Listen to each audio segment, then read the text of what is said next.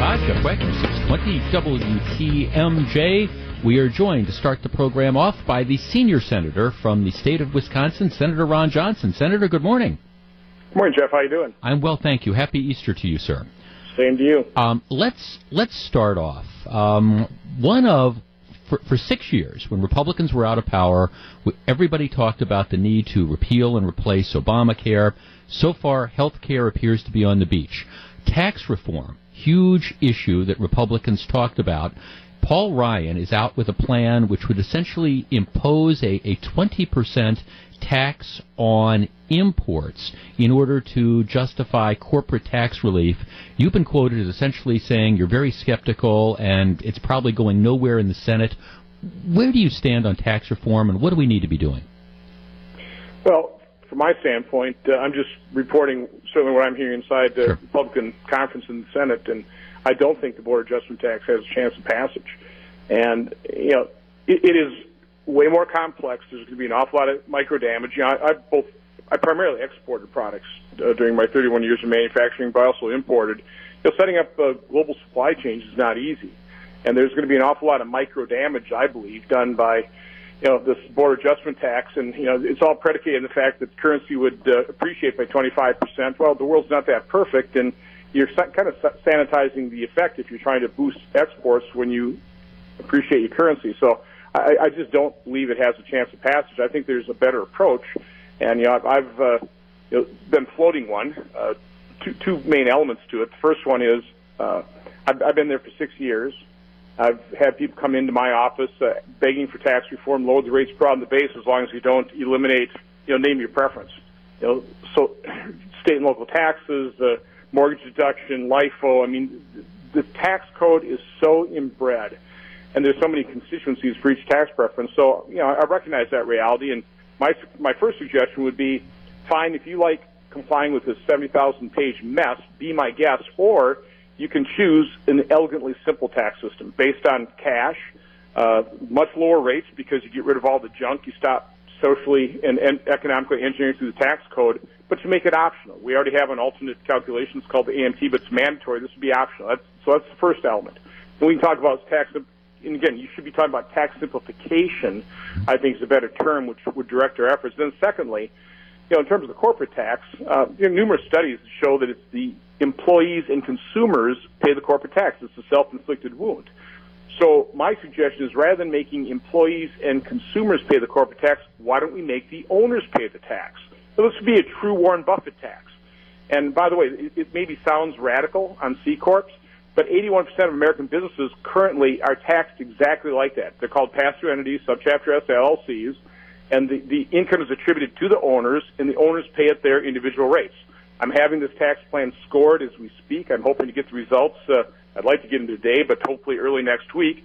And there's so many things you can, you know, dials you can tweak to try and make this thing as revenue neutral as possible, but it'd be incredibly pro-growth for a host of reasons. You have the double taxation of dividends. You get more efficient allocation of capital throughout the economy. It would be cash-based, immediate expensing, which is the number one pro-growth element of any kind of tax reform and tax simplification. So, you know, there's an alternate approach out here. And again, I do not see, because of retailers, because of the people that really would have a lot of skepticism, and quite honestly, be pretty disruptive to the business models. I just don't see the border adjustment tax flying in the Senate. Senator, let's talk about the realities. The sense I get is that, as you talk about, it's a very, very complicated issue, and you have all sorts of people that have all sorts of different special interests, and everybody, you know, has their own ox that's, you know, to be gored. They're looking out for themselves. Are we going to get anything done? I mean, is it in reality? It seems like everybody's got like different plans, and of course I understand where there was gridlock when you had Republicans having control of the Senate and the House and a Democratic president, but now with Republican control, it seems like there's still gridlock because everybody's got different ideas. Well, it is complex, but again, Jeff, that's why I'm trying to put forward a tax proposal that would actually sell. You can market this one. This is pretty, you know, in the end, tax simplification, there's nothing simple about it because it is complex, but, you know, my main elements make a very simple system optional. Who could be opposed to that, quite honestly. If you get to keep the old tax system, fine, comply with that, or you can choose a simple system and then make the owners pay the corporate tax. You're not eliminating taxing corporate income. You're just assessing it at the right level, not with the employees and consumers. You're making the owners pay it. Like I say, a true Warren Buffett tax. Democrats have been screaming for a Warren Buffett tax ever since I've been there. So, again, I'm actually trying to come up with a tax proposal that makes sense, really pro-growth, but also sells politically. To that end, Senator, let's switch gears. Let's talk about health care for a minute.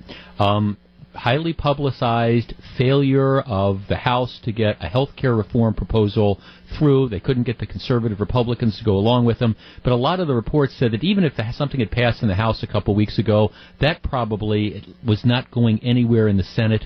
Where do we stand with health care reform? Is something going to get done this year? Jeff, you may recall I came under a lot of criticism from the right flank.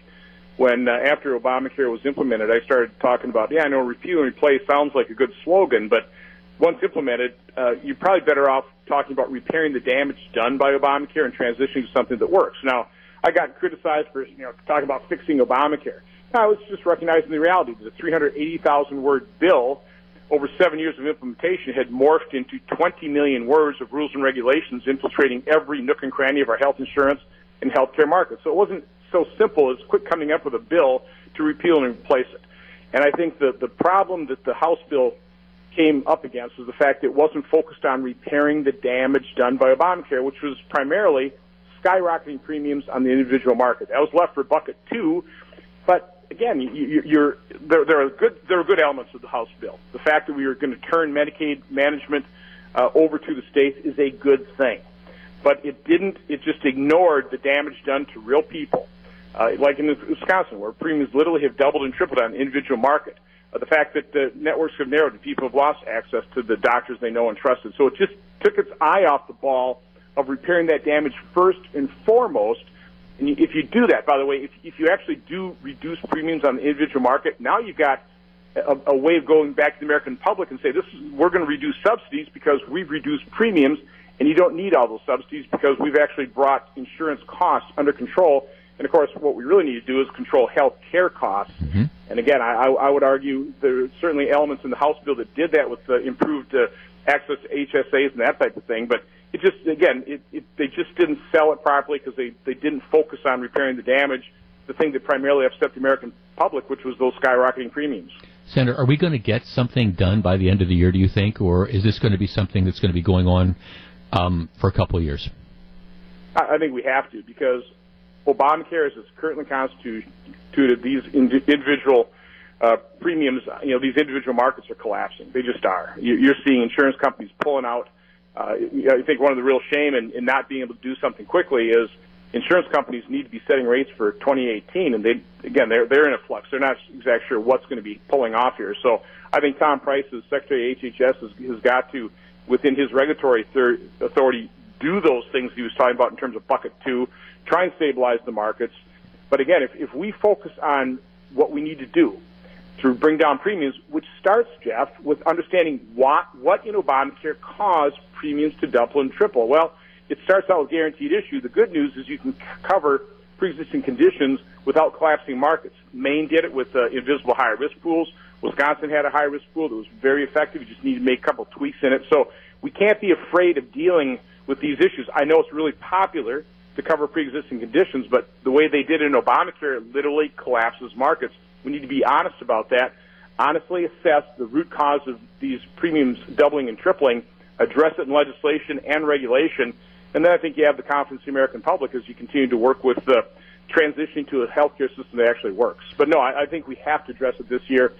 We owe it to the American public. We're talking to United States Senator Ron Johnson. Senator, scary times in the world. North Korea, saber-rattling. They're talking about maybe another nuclear test that is coming.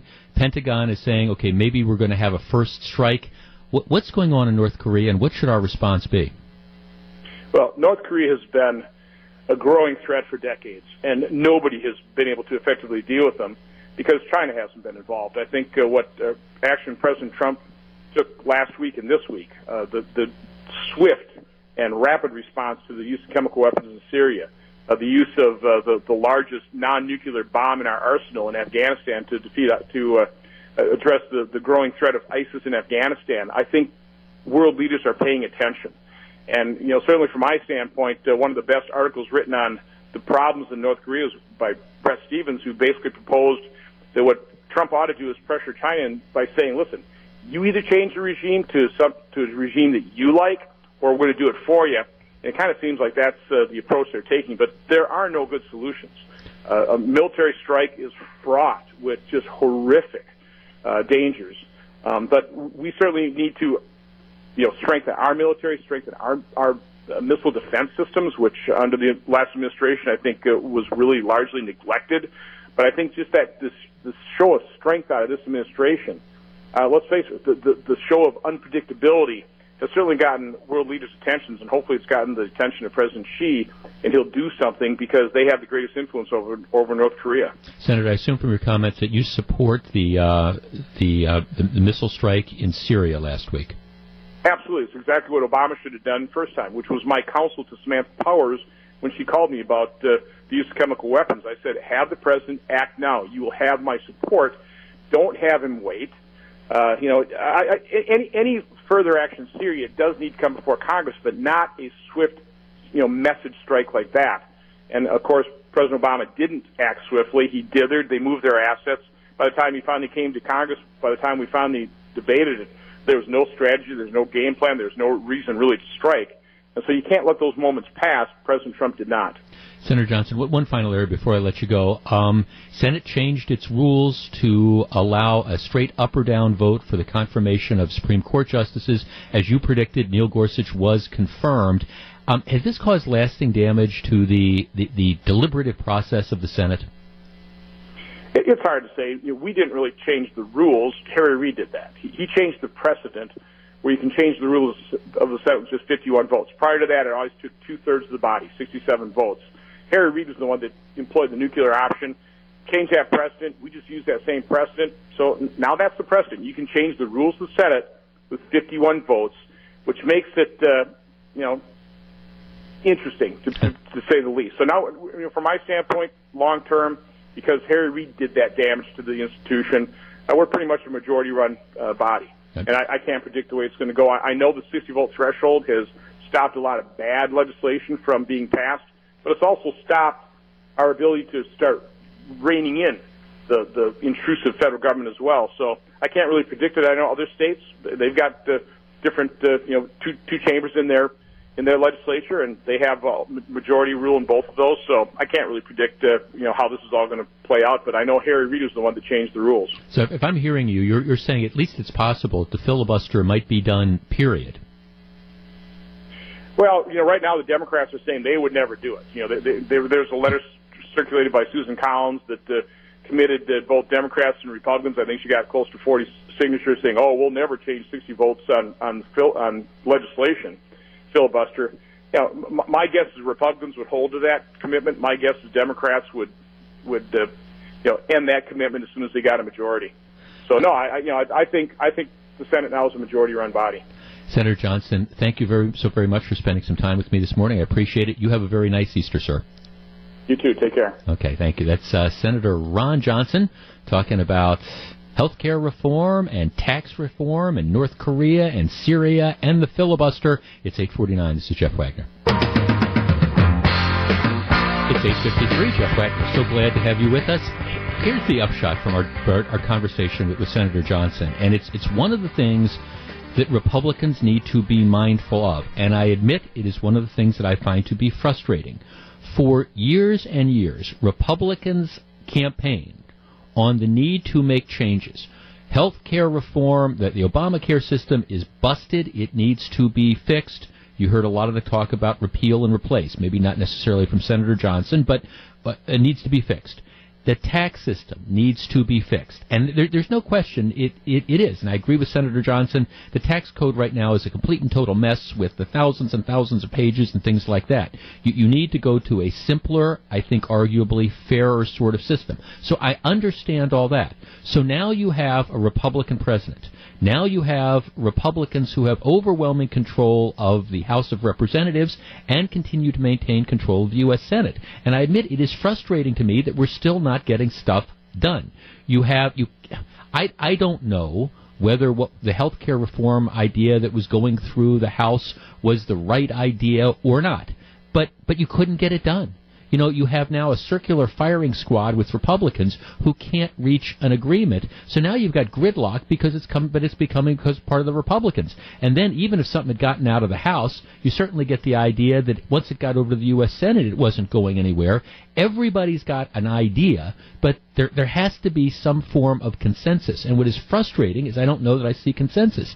The same sort of thing is happening with tax reform. And again, I don't claim to be a smart enough economist to be able to figure out exactly what the right idea is. The idea that Paul Ryan is pushing is an import tax. 20% tax on importers, no tax on exporters. The money generated from that would then fund tax relief. Okay, so that's the idea. If you're going to give tax relief to people, where's the money going to come from? What's going to be from this import tax? You heard Senator Johnson say that, you know, his sense of the Senate is that idea is a non-starter. He's got serious reservations. He's got an idea of the alternate system. I don't know what the best way is, but it is frustrating to me that after all this time, it's almost... The divisions in the Republican Party are so great. Everybody's got these different ideas that you wonder whether we're going to have gridlock, because even though now the voters have given the keys to the Ferrari to the Republicans, that the Republicans can't agree. And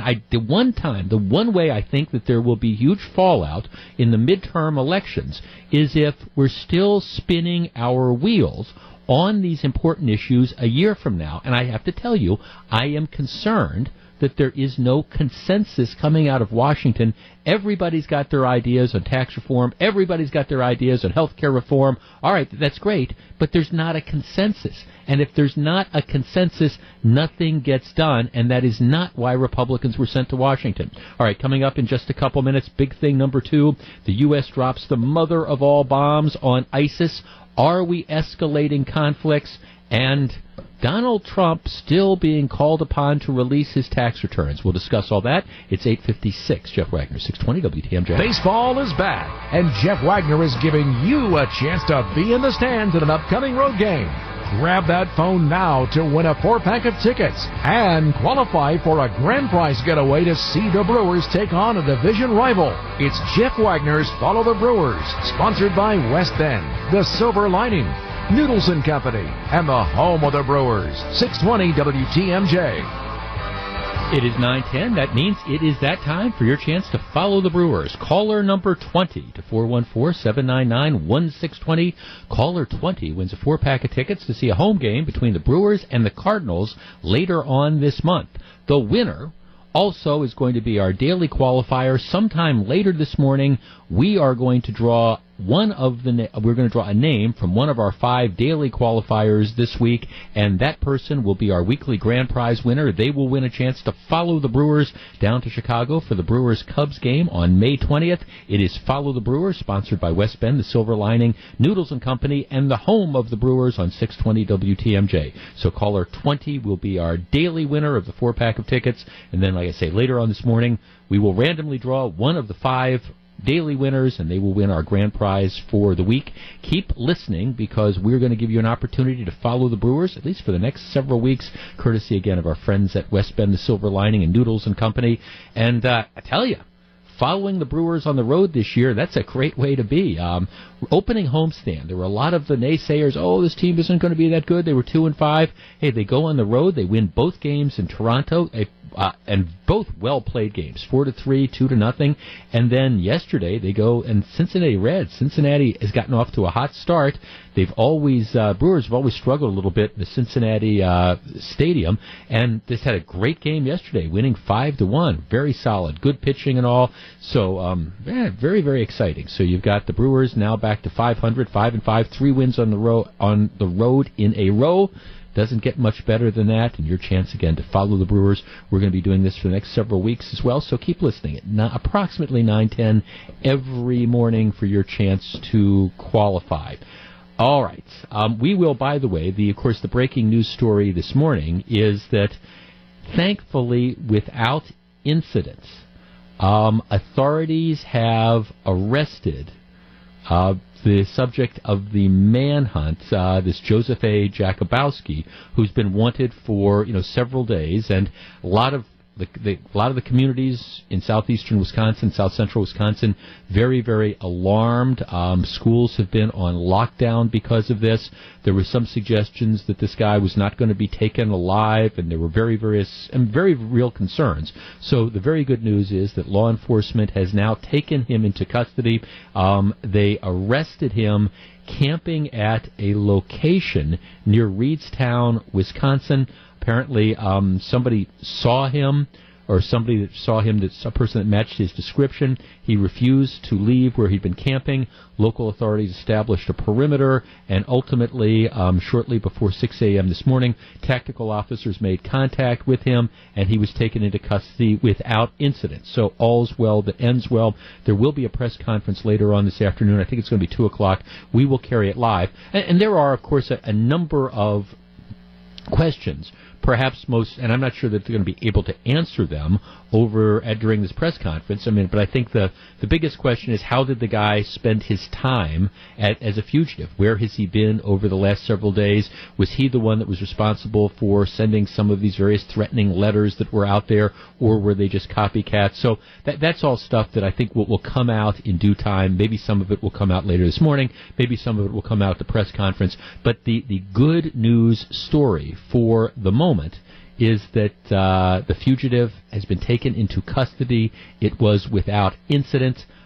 Everyone is safe, and that is very, very good news heading into the Easter weekend. When we come back in just a couple minutes, I want to talk about North Korea. It's a tough thing to discuss on Good Friday going into Easter weekend, but the world is on a precipice, and we have to decide what should the United States do when dealing with some of these rogue nations. And candidly, the ball is now in President Trump's court. We discuss. It's 9:14. This is Jeff Wagner, 620 WTMJ.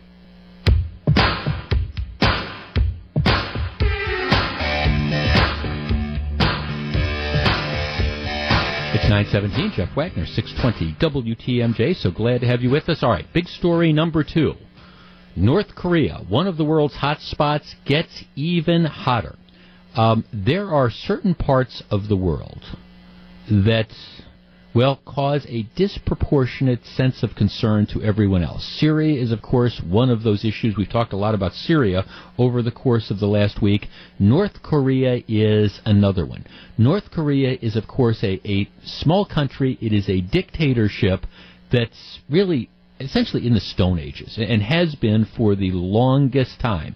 They're isolated in the international world with the exception of their ties to China, and yet there's all this saber-rattling that is done. Well, the reports are that North Korea is planning for, its 6th nuclear weapons detonation. So they're planning another nuclear weapons test. And if you will recall, the president of North Korea, who's nothing but a dictator, has been saber-rattling for the longest time. If the United States does anything, I'm going to destroy the United States, or more likely, we're going to launch an attack to the extent they have the capability against South Korea, which has, of course, been a U.S. ally for however long. The only thing really propping up the North Korean regime is China. And China has always been, I think quite candidly, if it were not for the Chinese involvement, or the fear of Chinese involvement, or the ties between North Korea and China, I think the world in general would have had enough of North Korea a long time ago and would have brought about some form of regime change. But after the Tomahawk missile attack in Syria, after the fact that we dropped the mother of all bombs in Afghanistan yesterday, Now, the speculation is that if the U.S. receives firm intelligence that North Korea is going to go ahead and do another nuclear test, the United States may be looking at preemptive military attacks, that is, bombing or whatever, to diminish the capability of them to do that. North Korea has been the subject of talks between President Trump and China. You know, there's been meetings, and back channel, what they're apparently trying to do is work out an arrangement, because again, North Korea does what China tells them to do. They're trying to work out an arrangement where, you know, China gets on board, and my understanding is that China has now sent representatives to North Korea telling them, or trying to talk them and appreciate the significance of what would happen and deter them from engaging in another nuclear test. Whether that works or not is very much up in the air. So here is the issue which faces the Trump administration and the military and the United States right now. Obviously, diplomacy, you can't negotiate with North Korea. You cannot negotiate with North Korea. There is a madman that runs the country. What you can do is try to use diplomacy, work out arrangements, you know, partner with China, and get China to essentially tell North Korea, knock this stuff off. And that is obviously the preferred remedy. That is what they are trying to do. But, and this is a huge but, if that doesn't work, if for whatever reason North Korea decides it doesn't want to listen to China, and they want to go ahead and they want to run yet another nuclear test, then the issue becomes, what does the United States do? Does the United States launch a preemptive strike to prevent this, or to, again, send a message that this is not going to be tolerated, like we sent the message last week in Syria? Or do you let this go? If you launch a preemptive strike, you, of course, run the risk of escalating tensions in an already tense area. And the North Korean dictator is already saber-rattling, you know, if you do this, we're coming after the United States. More likely, they're coming after South Korea. 414-799-1620. That is the Acunet Mortgage talk and text line. Everybody, I think, should agree that diplomacy, trying to work out an arrangement with China to get China to use its leverage to make North Korea back down, that's the preferred option. But if China is not successful in that, the question becomes, what does President Trump do? Do we risk escalating tensions even more in the area by launching a preemptive strike? Can you let North Korea detonate or try to detonate another nuclear bomb? 414-799-1620. That's the Acunet Mortgage toll and talk and text line. My take on this, it's time once and for all to show North Korea that the world is not going to be pushed around. And while I think a preemptive strike has to be the last option, if it becomes clear that they're going to be using or trying to detonate nuclear weapons, you've got to move in and stop them. 414-799-1620. That's the Acunet Mortgage talk and text line. What do you think? If you're on the line, please hold on. We discuss next. It's 9:23. Jeff Wagner, 620 WTMJ.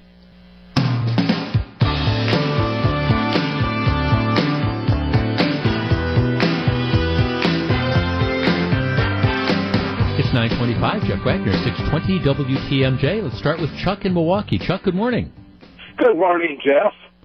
Well, unfortunately, we have no choice but to fight North Korea now.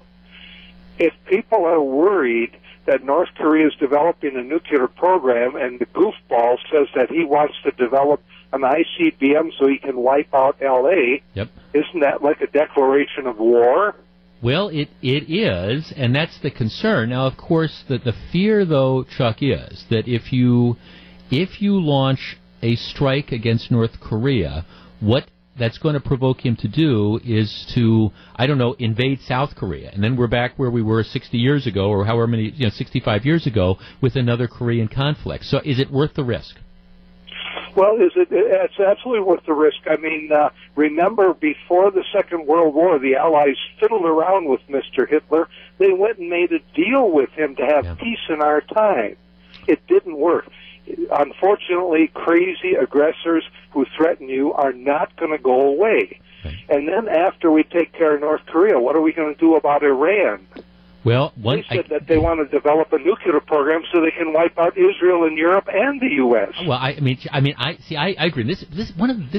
I've been saying this for the last week or so. This one of the frustrating things is that the United Nations is so absolutely toothless and powerless. It is an absolute joke that the United States becomes the one with the responsibility for doing this. But yeah, you've got a crazy despot who is, trying to develop a nuclear weapons capability and who, like you say, is saber-rattling to the point that he's saying that he's willing to do this.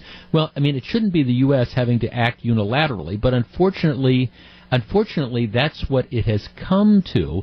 Russia's saying, and of course Russia is a supporter of North Korea as well, not as much as China is, but Russia's saying, okay, we don't do what you did in Syria. Well, all right, at some point in time, I think you have to, what we learned is during the Obama administration that they tried diplomacy. You cannot make deals with dictators. You just can't make deals with dictators. You can try to force their hand through, again, you try to ask China to get involved, and it does sound like the relationships between President Trump and the Chinese government are okay.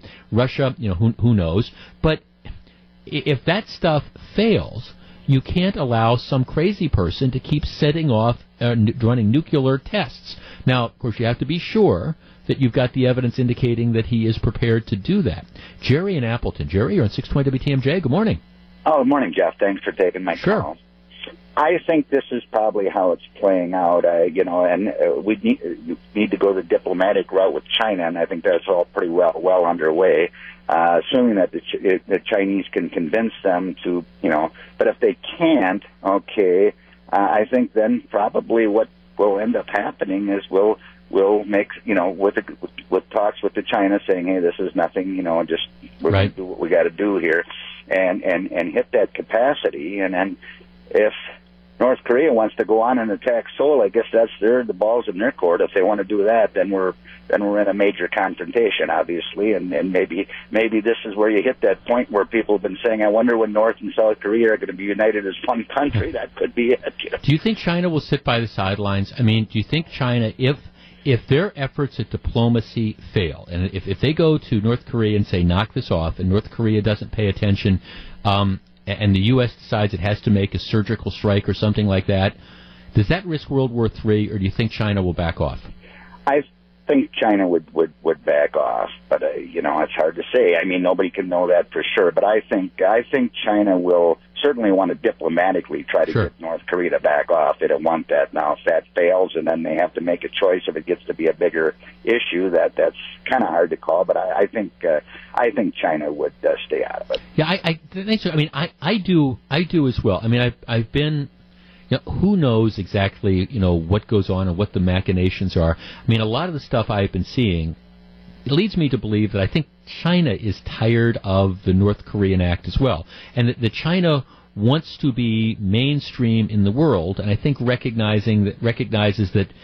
Supporting this dictator in this country, which is essentially kind of like a Stone Age country that has access or is trying to develop access to nuclear weapons, that's not necessarily the side that you want to be on. Now, what China is telling President Trump is that there's just limits to diplomacy, that they might not have as much impact or input. They might not be able to make North Korea listen as much as everybody thinks they can. I don't know if that's the case or not, but I do know that it's time for the United States, within reason, to start standing up and saying, all right, we're not going to allow world peace to be put in jeopardy by a handful of regimes that don't have the impulse control of a fruit fly.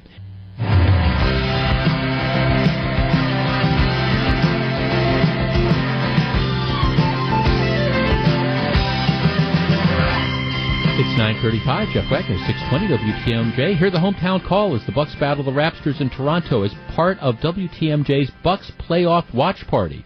Join us tomorrow at the Bosch Tavern in Hales Corners as we cheer on our hometown team with the hometown radio call of Ted Davis echoing throughout the tavern. There's no better way to watch and listen to the Bucks beat the Raptors in Toronto, plus win some great prizes throughout the game. It's WTMJ's Bucks Playoff Watch Party at the Bosch Tavern in Hales Corners tomorrow at 4:30, sponsored by Lincoln Contractor Supply and Rhino Shield. All right, if with all the stuff going on, you have forgotten Tomorrow is April 15th. April 15th is tax day, so I assume that means you get until Monday. I didn't check this out because I got my taxes in. Actually, this is the first year that I had, I used to do them myself, and this year they were a little bit complicated, so somebody else took care of them for me, and candidly, it was very, very nice. Thank you, Laura. So, but April 15th is, of course, tax day, and if there is an event, it is another excuse to go out and protest Donald Trump. Here is the story. Apparently, there plans to be a large demonstration, 100 affiliated protests planned across the country Saturday. Thousands of people, in connection with tax day, will be calling on Donald Trump to release his personal income taxes. Of course, during the campaign, then-candidate Trump said that he would release his personal income taxes when audits were completed. He said, "I'm under audit right now. And as everybody knows, that means I can't make them public." Well, that's not true. Just because you're being audited doesn't mean that you can't make your tax returns public. Every presidential candidate and every president, going back to Richard Nixon, has made their tax returns public. Donald Trump has refused to do that thus far. Now, Trump is saying that he's become president, that he has no intention of making his tax returns public. And as a matter of fact, there was an interesting story in USA Today yesterday, which says that by law, the president's tax returns are automatically audited by the IRS. There's an interesting story, and I guess I didn't realize this. Apparently, the fact that you are president, it's an obscure Internal Revenue Service rule that tax returns of the vice president and the president are automatically audited each year, no exceptions. So the effect of this is that, as a practical matter, he's going to be perpetually under audit. So he's already said he's not releasing his tax returns. Thousands of people are going to be protesting across the country. 414-799-1620. That is the Acunet Mortgage talk and text line. All right, look, I think it would be good for President Trump to release his taxes. I think it is. I think it's a good thing for presidents to do, because they dispel, any questions about conflicts of interest or things like that. Having said that, on a scale of 1 to 100, and I understand this is Donald Trump and people are always looking at excuses to protest, my belief is people really don't care about this.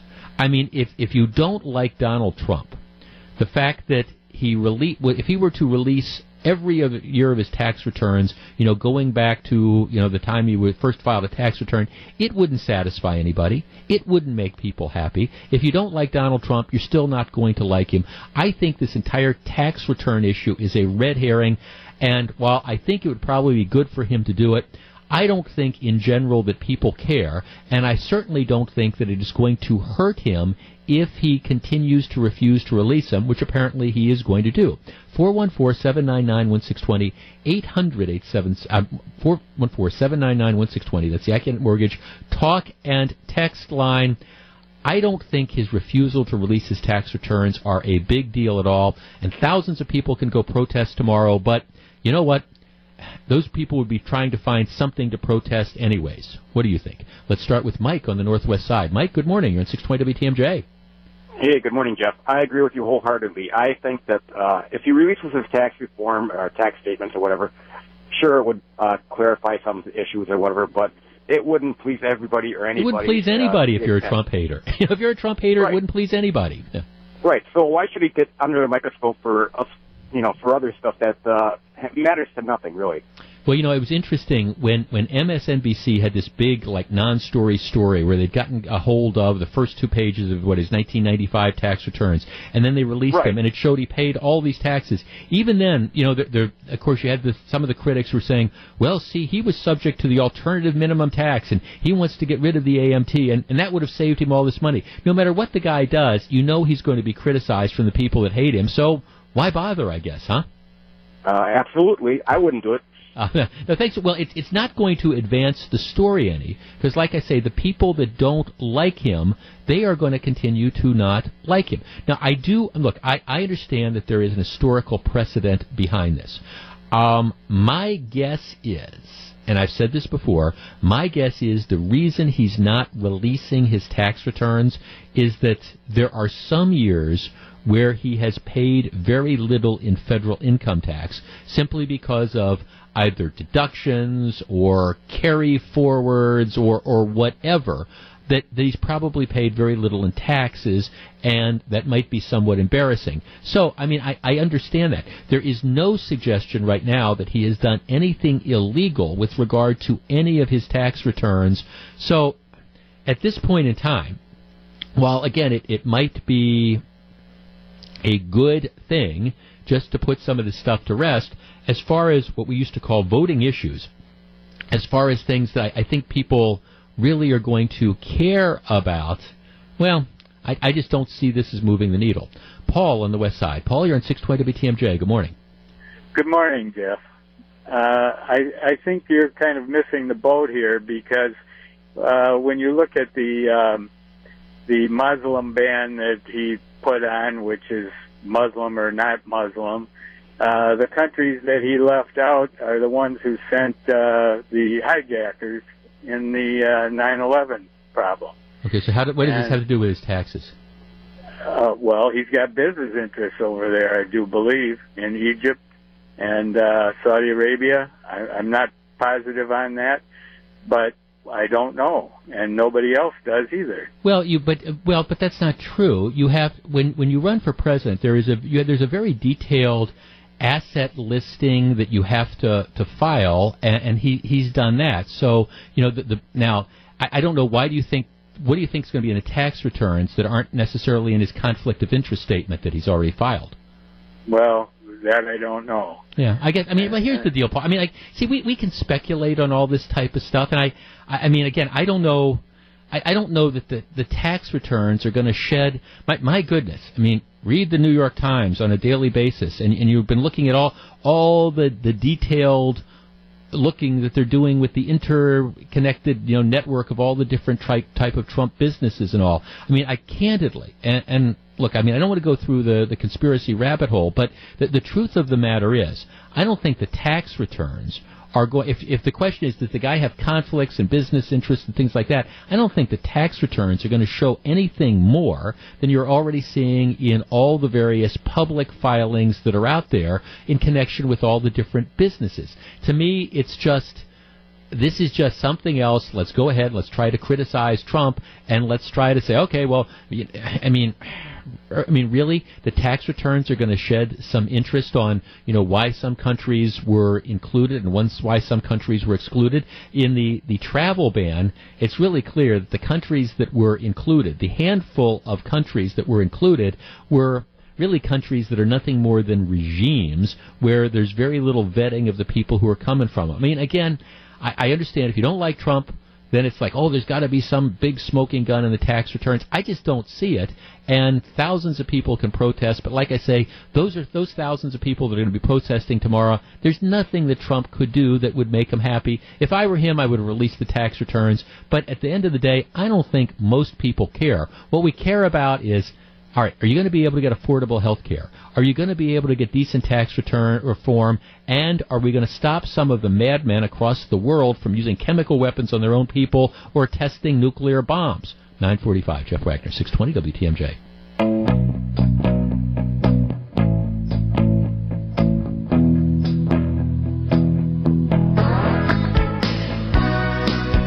It's 949, Jeff Wagner. Glad to have you with us. All right. We have Snowflake Alert, but before that, you listen to them every football Sunday, and next Wednesday night, April 19th, you get a rare chance to see them live in person. Packers Radio Network, the team, Wayne Larrivee and Larry the Rock McCarron, both together, sitting down with me during Insight 2017. Do not miss this rare opportunity for some green and gold insight in person. The draft is coming up 2 weeks from now. Tickets are on sale now online. Get them before they're all gone. WTMJ.com. If you've been waiting to purchase yours, time is running out. We don't want people to be shut out. It's Insight 2017 at the Country Springs Hotel in Pewaukee next Wednesday night. All right, this is my latest Snowflake Alert. Now, by the way, If you are a regular listener to this program, you know that I am a huge fan of Chick-fil-A. I mean, if you want to talk about a place, a fast food place that I think does what they do right, it's Chick-fil-A. I love the chicken sandwiches, and every time you have a Chick-fil-A store that goes into an area, it is a huge success. The owners of Chick-fil-A have very, very strong religious opinions. That's why Chick-fil-A is closed on Sunday. They're still closed on Sunday, right? Because they just believe that that is a day of rest. Well, the idea that you have a company that is run by people that have strong religious convictions, that scares some people. And it particularly scares some of the snowflakes on college campuses. So here's the latest story. Duquesne University, which is in Pennsylvania, well, apparently as part of the lunch setup.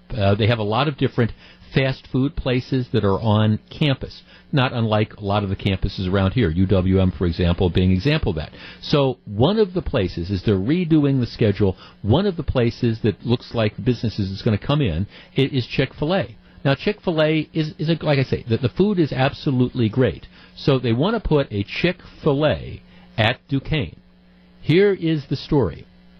A gay student group at Duquesne University fears that a proposed Chick-fil-A outpost could, wait for it, jeopardize the school's safe places. Chick-fil-A has a questionable history of civil rights and human rights, said executive board members of some group, whatever. They have asked the student government leaders to pass a resolution or urging the school to reconsider Chick-fil-A as a dining option for the students at a Pennsylvania Catholic school. This is what they say. We, our group, gay student group, think it's imperative the university chooses to do business with organizations that coincide with the university's mission and expectations that they give students regarding diversity and inclusion.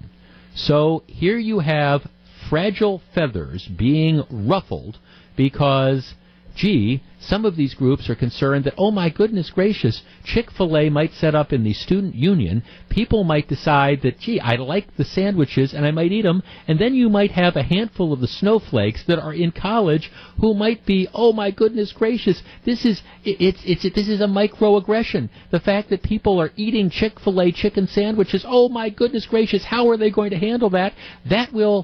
That'll just defeat the whole idea that the university is a safe place. The president of Duquesne, instead of handling this group of nuts like the group should have been handled, which would have been to say, are you people for real? I mean, it's a chicken sandwich. And if you don't want to buy the chicken sandwich because you don't like the fact that some of the positions the owners take, then don't buy the chicken sandwich. Otherwise, just start worrying about something that you really should worry about, like maybe getting grades so you can graduate, so you can get a decent job and be a productive citizen. Okay, instead of just simply saying that, the president of the university, and by the way, then adding in, okay, do you realize how crazy this is? The president of the university, instead of saying that, says, we'll look into the concerns of this group. My God, we'll look into the concerns of this group. We're working on gathering student opinions and getting all the facts so we can make the best decision. All right, lesson. Okay, Chick-fil-A does not sell, what's the phrase they use, hate chicken. They're a rock solid, they are a family-owned company. Admittedly, the owners of the company have Christian values. But by the way, last time I checked, this was a Catholic school. For real. This is what these snowflakes are, in fact, concerned about. And instead of just simply saying, stop your whining, move on, now it's, well, we're going to have study groups and we're going to look at this. It's just chicken, for goodness sakes. And these snowflakes desperately need to get a life. But this is typical, I think, of what is going on American college campuses now. The war on Chick-fil-A. Oh, my gosh, if we have Chick-fil-A, it's going to be a microaggression. What is this going to do to our safe space? Get over it, Snowflake. 9:55, Jeff Wagner, 620 WTMJ. It's 9:58, Jeff Wagner. How did he become the only governor in American history to win a recall election? What was it like to go toe-to-toe with Donald Trump on a presidential debate platform? Governor Scott Walker sits down with me next Wednesday night. You can be there to see it live. It's Insight 2017 at the Country Springs Hotel in Pewaukee. It is Wednesday night, April 19th. Time is running out. Head to WTMJ.com to buy your tickets today. We've got all sorts of great stuff and maybe some surprises as well. So you want to be there. Hope to see as many people as possible. Tickets are going fast. One final thought on the Chick-fil-A issue. Sue writes, do none of these people see the irony of their statements? They're worried about and talking about inclusion. We want to be more inclusive, and their way of dealing with inclusion is to be exclusionary. Oh my goodness, if you have this Chick-fil-A thing there, if you're selling, you know, tasty chicken, people might be offended, and they might need to go into their safe spaces and their safe rooms. Yeah, there's a lot of ironies, and instead of just simply saying, you know, just shut up and concentrate and work on important things, worry about what you really need to worry about. All right, we're going to study this. We're going to take a sampling of student opinions. The war on Chick-fil-A in college camp. Whoever thought Chick-fil-A sandwiches could be a microaggression?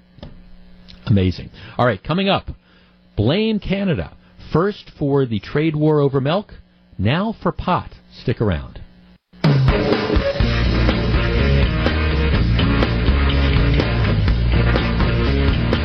It's 10:09, Jeff Wagner, so glad to have you with us. All right, blame Canada. Earlier this week we were talking about the fact that Canada has made some protectionist decisions which are essentially going to have the effect of forcing some Wisconsin dairies out of business. You've got these dairies that produce this special type of milk that's used to produce cheese and high in protein. It has previously been allowed to be admitted into Canada without tariffs. Canada has now changed its price structuring, so it's no longer economically feasible for the people in Canada to import this. And the result is, because of these policies, effectively you've got a lot of dairy farmers in Wisconsin and in New York who, unless they can find another market for their products, they've got problems. And, of course, the larger issue is the worldwide glut in dairy products, which is driving price down and making it simply unfeasible for some dairy farmers to stay in business. So you can blame Canada for that. Here's something else we either want to praise or blame Canada for. All right, starting July 1st of 2018, so year and a couple months from now, possession of small amounts of marijuana will be legal throughout the country if legislation which is being pushed by the Canadian government passes. And the Prime Minister is in favor of this. The minimum age is 18, so you will be able to smoke dope legally at 18.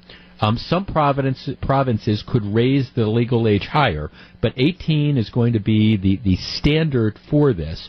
And then the local provinces, that's kind of like the equivalents of states, will decide how the drug will be sold and distributed. Those under 18 found with small amounts of marijuana would not face criminal charges. So legalized for 18 and over, decriminalized for under 18.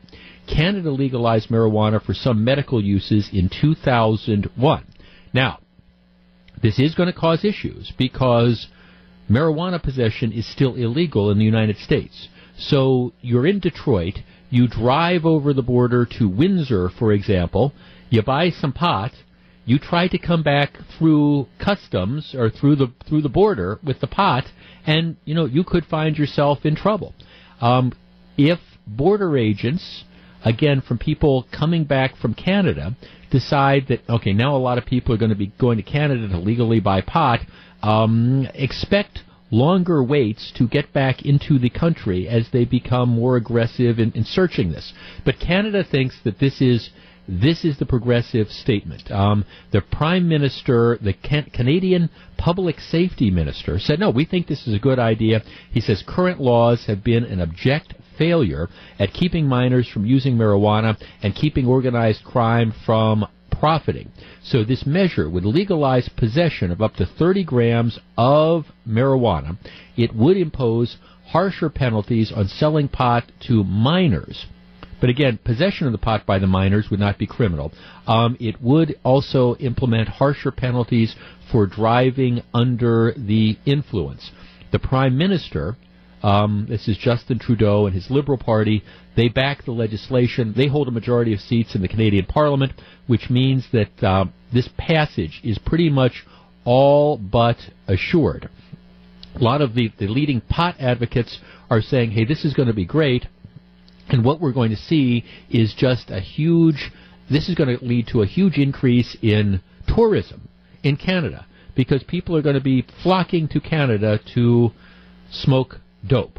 In the United States, California, Massachusetts, Maine, and Nevada decided last year to approve the use of recreational marijuana, joining Colorado, Oregon, Washington State, Alaska, and Washington, D.C. So the argument is, the tide towards legalized marijuana is just coming in. Should everybody else get on board? 414-799-1620. That is the Accident Mortgage talk and text line. I know you may not agree with me. I am still not convinced at all that legalizing marijuana is the right thing to do. I'm not talking about medical marijuana. I see that as a different issue. But should the recreational use of pot be legalized? They're going to do it in Canada, and we've done it in a number of states. Should we follow suit in Wisconsin? I say no, but we'll discuss. What do you think? 414-799-1620. That is the Accident Mortgage talk and text line. Time to legalize. Potheads of Wisconsin, unite. This is your chance. Should we, in Wisconsin, follow suit with what they are now doing in Canada and what we've done in about 10 states in the country? We discuss next. If you're on the line, please hold on. It's 10:14. Jeff Wagner, 620 WTMJ.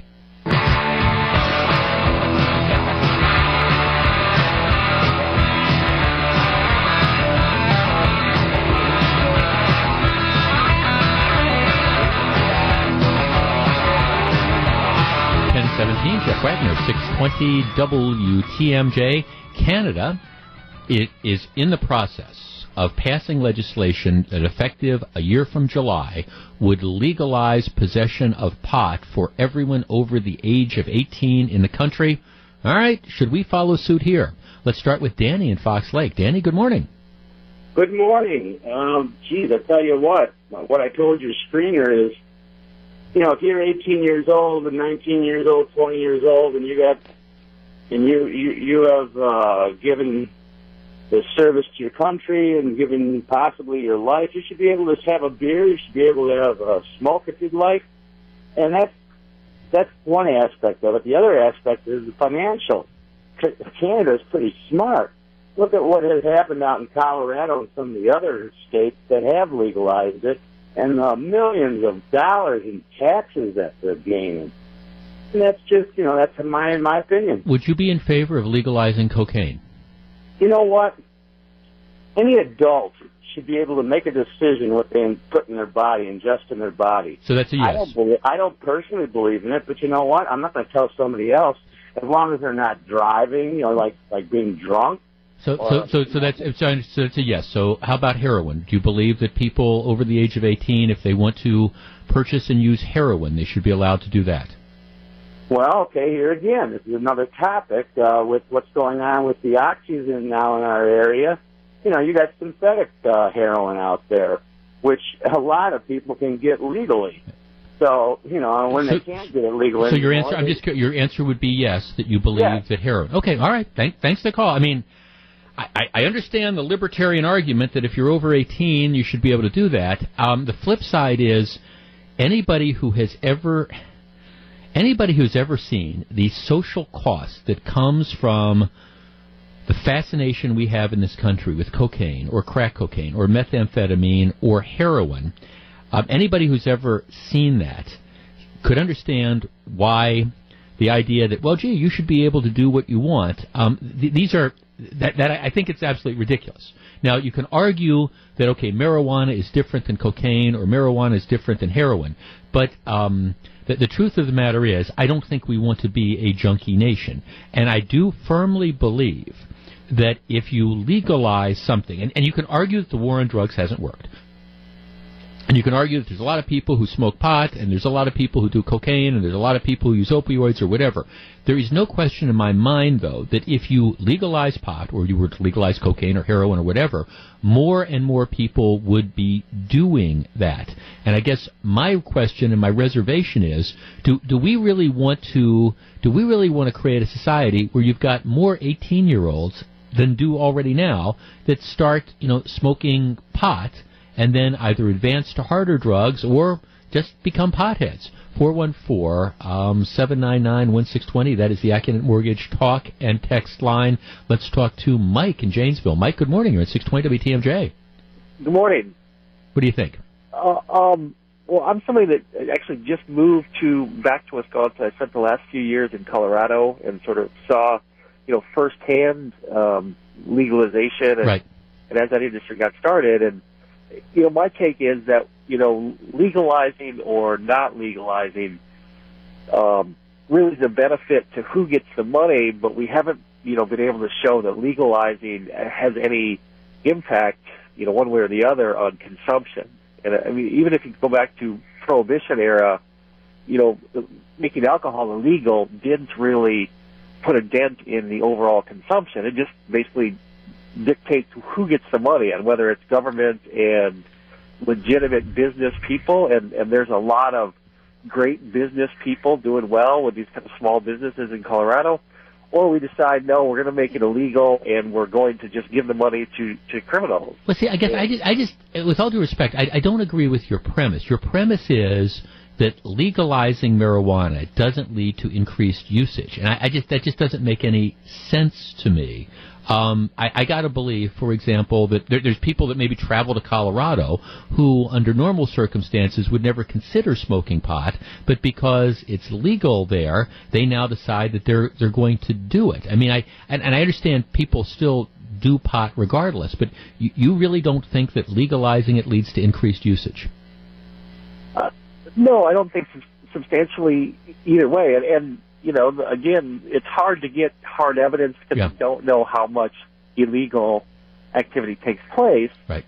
You know, but I think that's, you know, the social cost of the criminal element, you know, I think more than outweighs, you know, if there are kind of, you know, people that use and abuse are still going to use. Mm-hmm. You know, it's like alcohol. If you made it illegal, you know, you and I might not go and have a drink after work, right, but the hardcore alcoholics are still going to drink. So, yep, you know, I don't think legalization increases, and maybe use does go up a little bit, but I don't think the social cost goes up. Well, that's already embedded. Well, I guess the problem is we don't know that.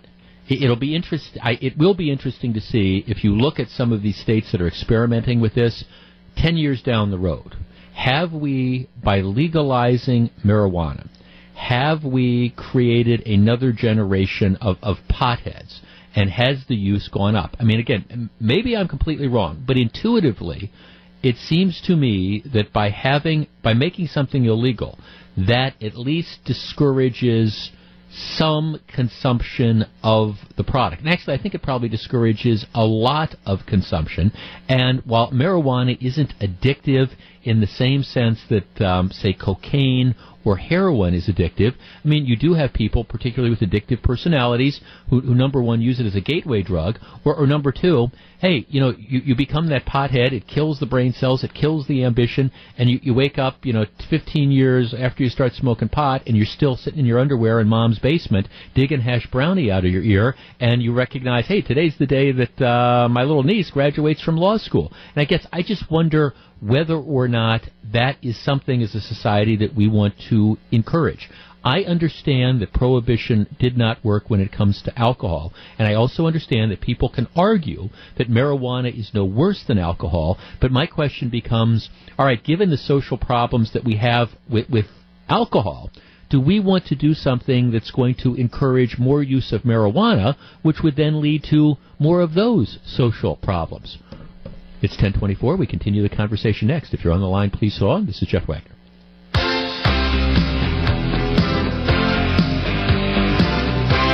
It's 10:26. Jeff Wagner, 620 WTMJ.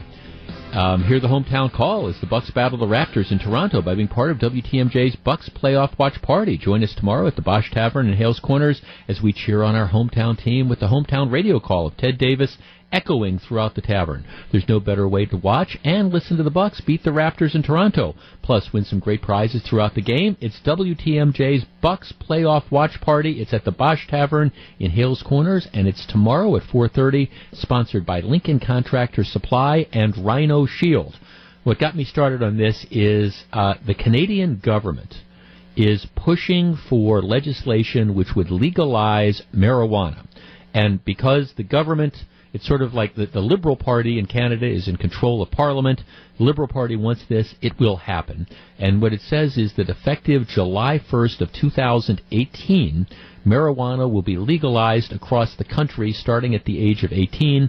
Provinces will have the ability to increase the age if they wanted to. But in a sense, marijuana will be legalized. We're talking about whether or not places like Wisconsin should do it. I say go slowly. Joan in Waukesha. Joan, you're on 620 WTMJ. Hi, Jeff. Hi, Joan. I just want you to know I have to completely change my schedule around so I could run my errands in the morning and not in the afternoon so I can listen to you. Well, but thank you, Joan. I appreciate that. And now you're calling, too. That's great.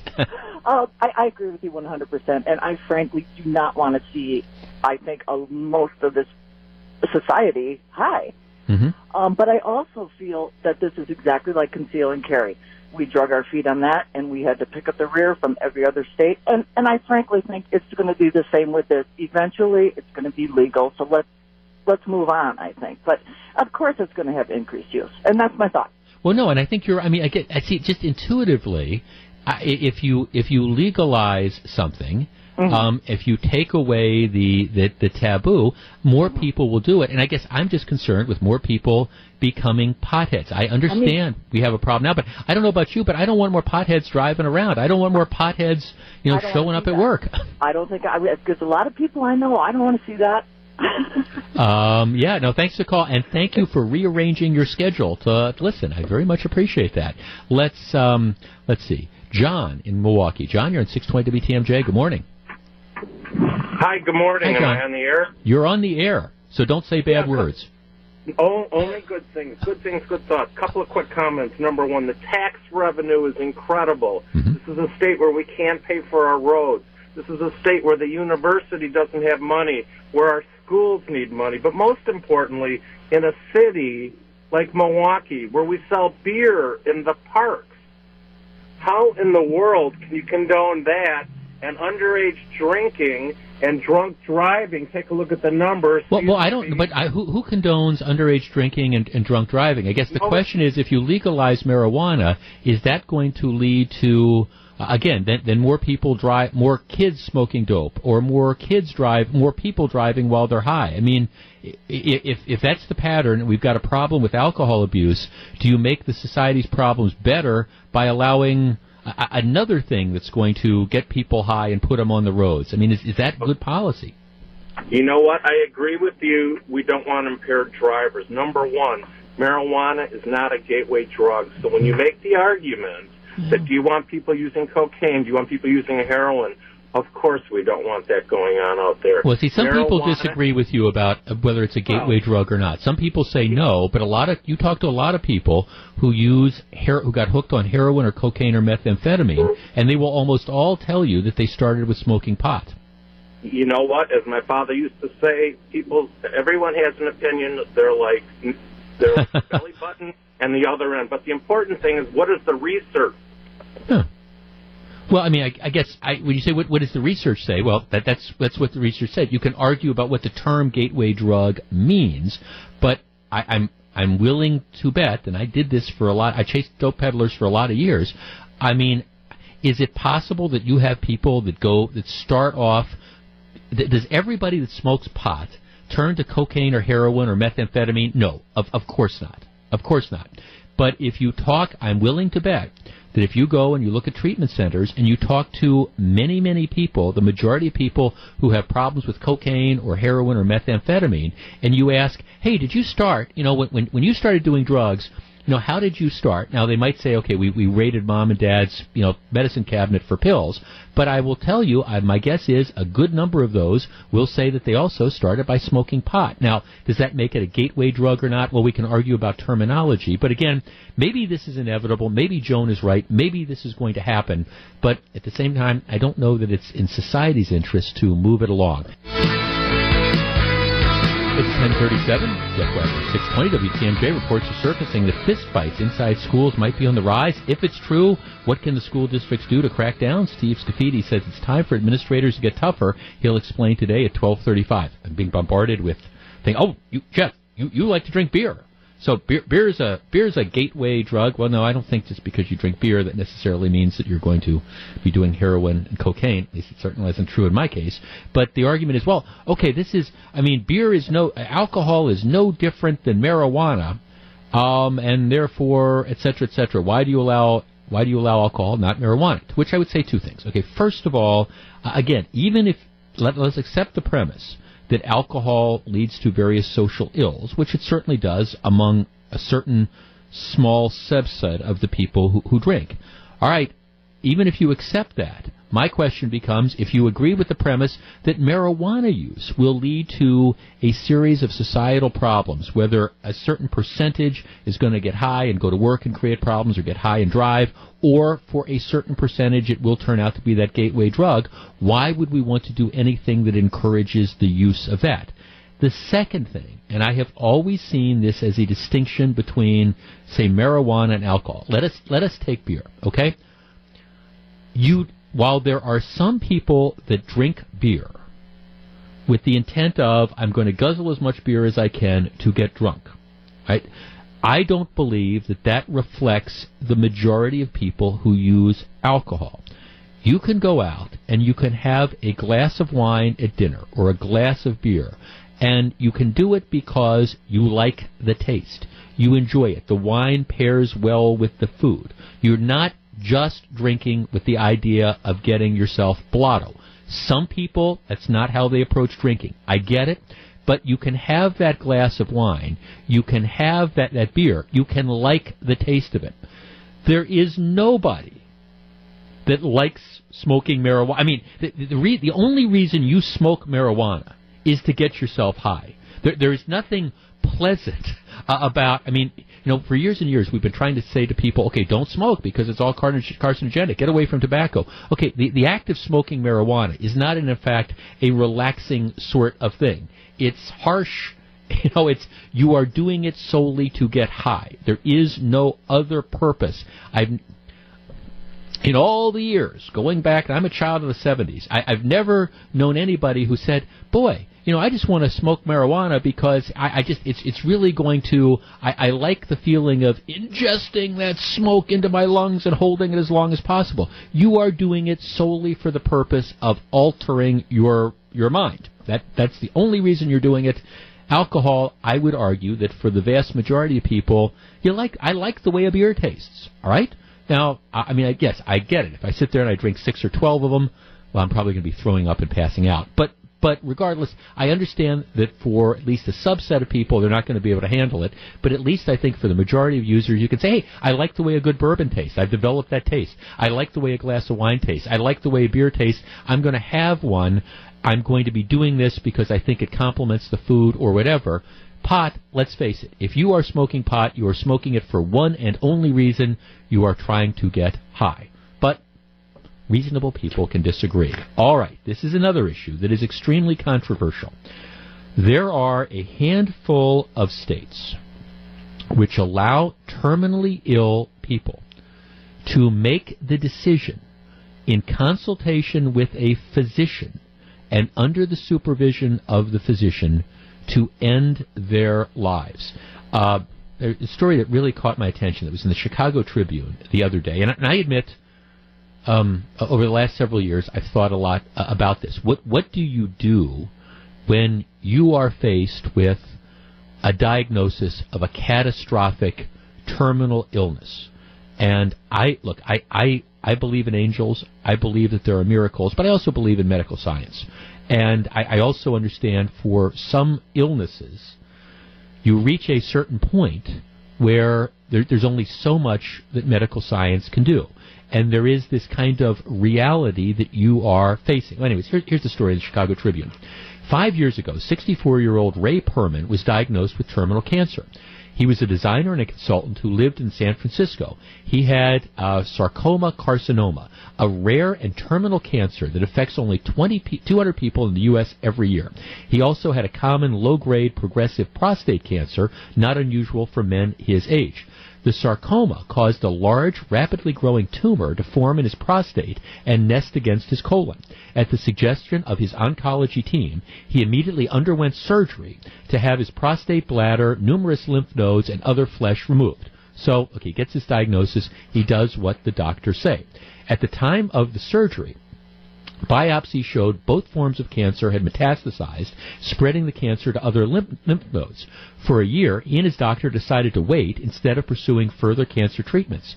A year later, the cancer reappeared in the form of a 5-inch football-shaped, rapidly growing tumor in his lower abdomen.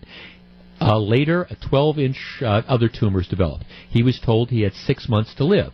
At the suggestion of his oncologist, again, following medical advice, he decided to try an unusual combination of two of the most powerful chemotherapy drugs available. They said, we don't think this is going to work, but we'll give it a try. He decided to try it.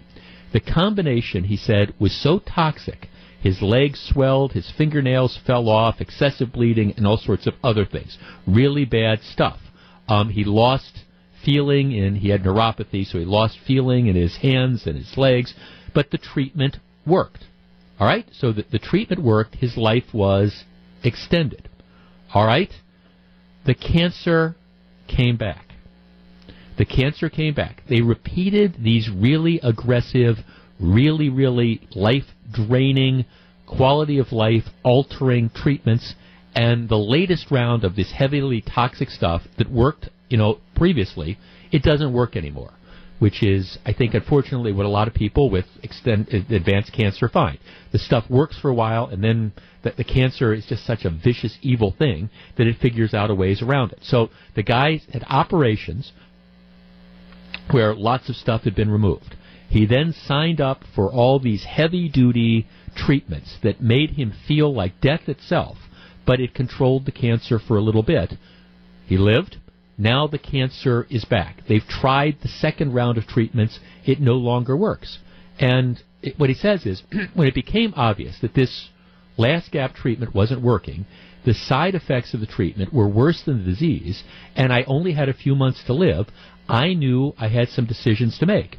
And so what he says is, I began to investigate the use of the California end-of-life option that went into effect in 2016 that authorizes medical aid in dying.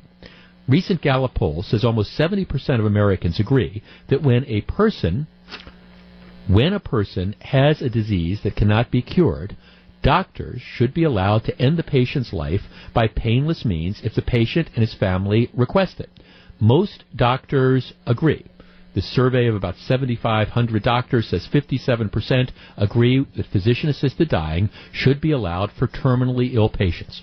All right, 414-799-1620. That is the Acunet Mortgage talk and text line. I know this is a difficult subject, but, you know, if I was this guy and I had done all these things and I had explored all these different options and now all the options were exhausted, the only thing left was an inevitable death in a few months, and you know it's going to be painful, you know it's going to be debilitating. I think the man should have the right to make the decision to say enough is enough.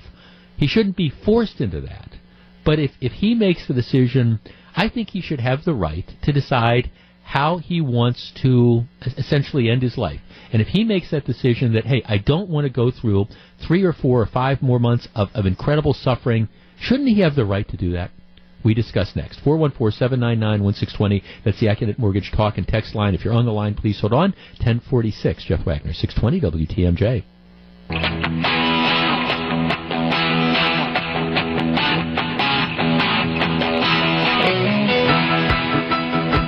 It's 10 749, Jeff Wagner, 620 WTMJ. Hey, how do you get Paul McCartney or the Stones to play your stage? What's the key to convincing some of the most famous musical acts in history to come to your town? We pulled the curtain back on all the secrets of Summerfest when Don Smiley and Bob Babish join me for Insight 2017 next Wednesday night. That is April 19th.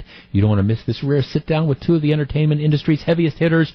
Only a few tickets remain. Don't wait any longer. Get to WTMJ.com. Buy yours. We will see you Wednesday night. All right, in the last segment of this show, I irritated a bunch of potheads, or people who object to be calling potheads, even though they smoke marijuana regularly. All right, here, now we're talking about the right to die.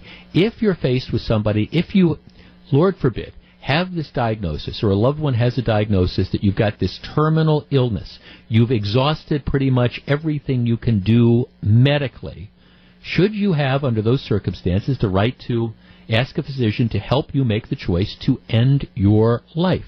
Andy on the West Side. Andy, good morning. You're at 620 WTMJ. Hi, thanks for having me. Hi, Andy.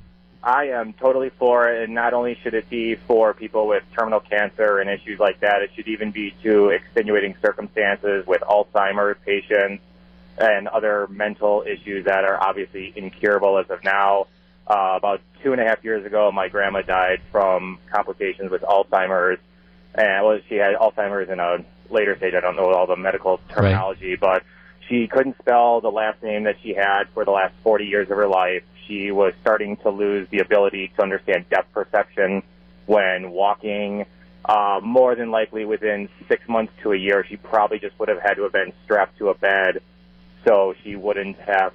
So she wouldn't. No quality. What you're saying is no quality of life at all. Yeah, there was absolutely no quality, and my grandpa had already been resigned to have already essentially lost the love of his life of the last 40 years as well, and we were looking to get her into memory care unit, but even then, yeah, again, she just would have been almost like an elderly grub worm. Well, I mean, I guess Andy, I think you have to be careful going down this route, and part of the thing is it's a slippery slope. I mean, how are people, you know, how is that going to be considered? And so I'm not willing to go as far as you are, but I am willing to say that in these cases where you've exhausted everything, and you're at the end game, and you sit down with this doctor, and the doctor says there is absolutely nothing more that we can do.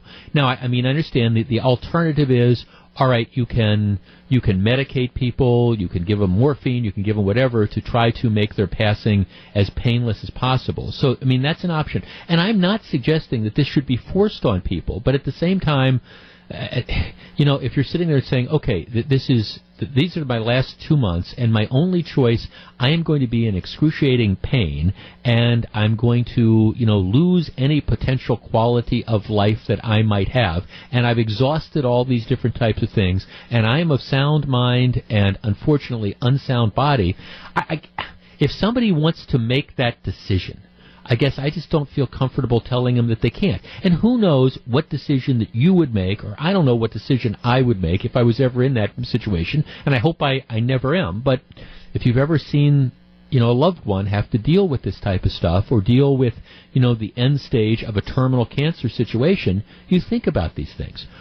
Scott in Milwaukee. Scott, you're on 620 WTMJ. Good morning. Good morning, Jeff. Great topic. 2 points that I have is, you know, we're talking about cancer, but I do agree with the previous caller with the Alzheimer's, because that can be horrible, too. And with the cancer guy, if he chose not to go the route with all these different treatments, he would have been dead long ago. And he had that choice. Yeah. So he could have said, I'm going to forego any of that, and I'm going to let nature take its course, and he would already be dead. And all of us have a choice every day whether we want to live or die.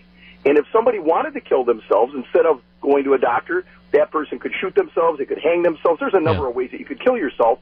That would be horrific for the family, the aftermath of that tragedy. So why couldn't a person like that says, I am an adult, I'm making a decision, and I want to end it in a controlled environment with a physician, as opposed to, if you're not going to let me do this, I'm going to kill myself and blow my brains out anyhow. Right. Well, and do it. You do it in consultation. I mean, and these aren't done just in a vacuum. This is done. You know, the physician assistance in this regard, in order to qualify for it, you've got to meet with psychologists. You've got. I mean, there's panels of doctors that review these things, because I mean, I do understand that. Okay, if you've got somebody that's got a diagnosis of a terminal illness, there's going to be depression that sinks in. I mean, obviously, you're. you're not going to necessarily be completely thinking clearly. So you want to make sure that somebody doesn't make a rash decision. But especially in these extreme cases, my goodness, how can you criticize this guy? He knows what he's going to be looking at for the next few weeks or month or two of his life. He knows what his quality of life is going to be. Who are we to tell him, no, you can't do that? Exactly. And if you tell him no, he could do it anyhow when you think about it. So why not let him do it controlled with the help of a physician? Absolutely. Thanks for the call. Look, I appreciate it. It's a very, difficult situation. I have an email from one of our listeners. My grandfather just passed away in February. He lived with dementia for the past 15 years. He was in a nursing home the entire time. In the final week or two in the hospice, he was in rough shape. It made me wonder, why couldn't we just put him to sleep at some point? We knew he was going to pass. Why make him suffer? He was 85 years old. Even if he didn't pass, his quality of life just wasn't there. Why not humanely let him go? I mean, those are the issues, and hopefully none of us are ever going to have to confront it in this particular fashion. I hope to go peacefully in my sleep, well into my 90s, completely and totally healthy after playing 18 holes of golf. That is my hope. Now, I don't know that the good Lord's going to give me that choice, but that is my hope, to never have to confront this issue. But I guess once you have exhausted everything that medical science has to offer, is it humane to allow you to make the decision to, die with dignity? It is 10:56. This is Jeff Wagner, 620 WTMJ. Hey, we've got the WTMJ Weekend Review coming up in about a half hour. But before that, all right, is the logo racist? We'll discuss. 10:56, Jeff Wagner.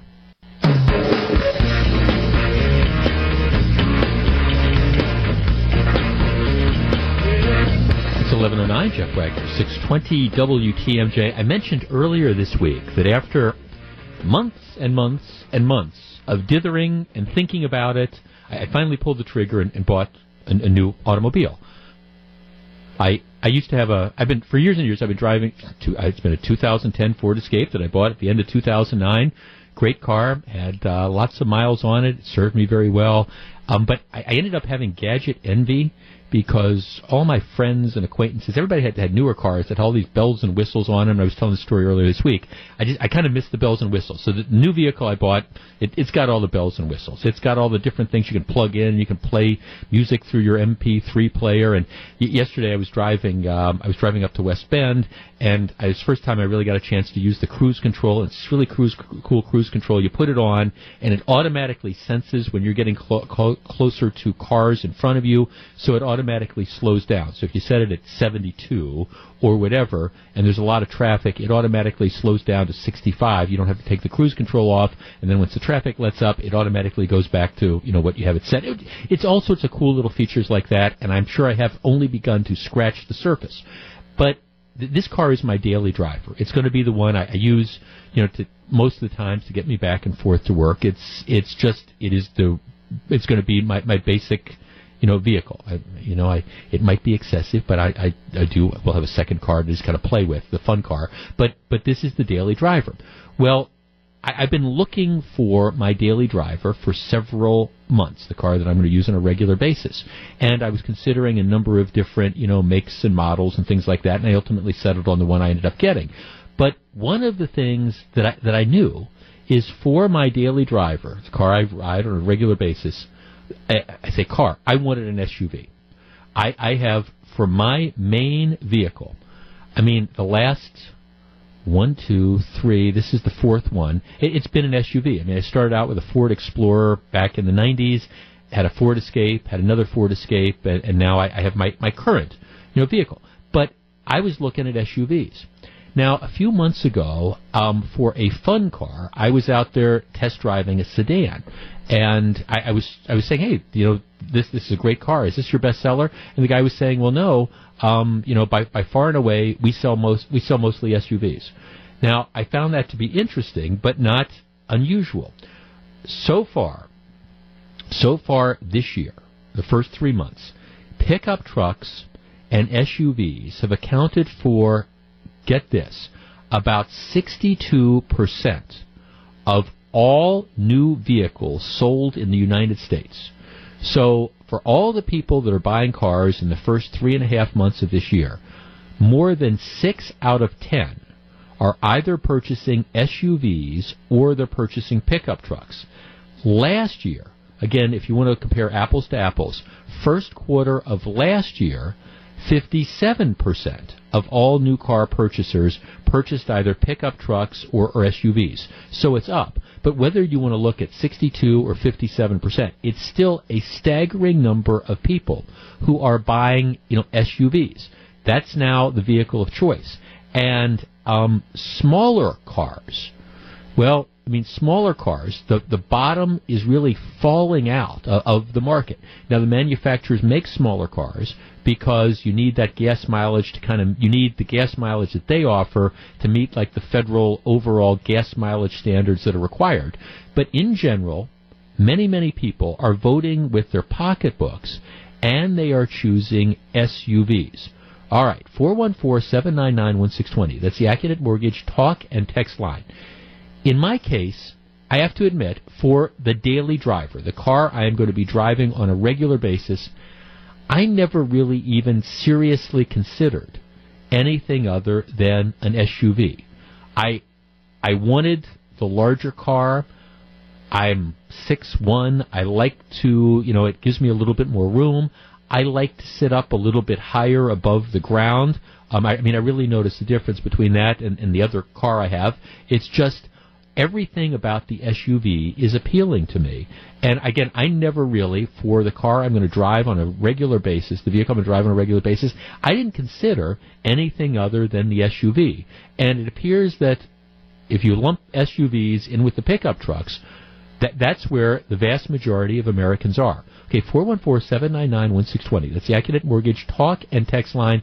Let's have a discussion of why that is. I've been trying to think of the various things. Now, the auto manufacturers love this because the SUVs tend to be more expensive than your typical, coupe or your typical sedan. So they tend to be more expensive.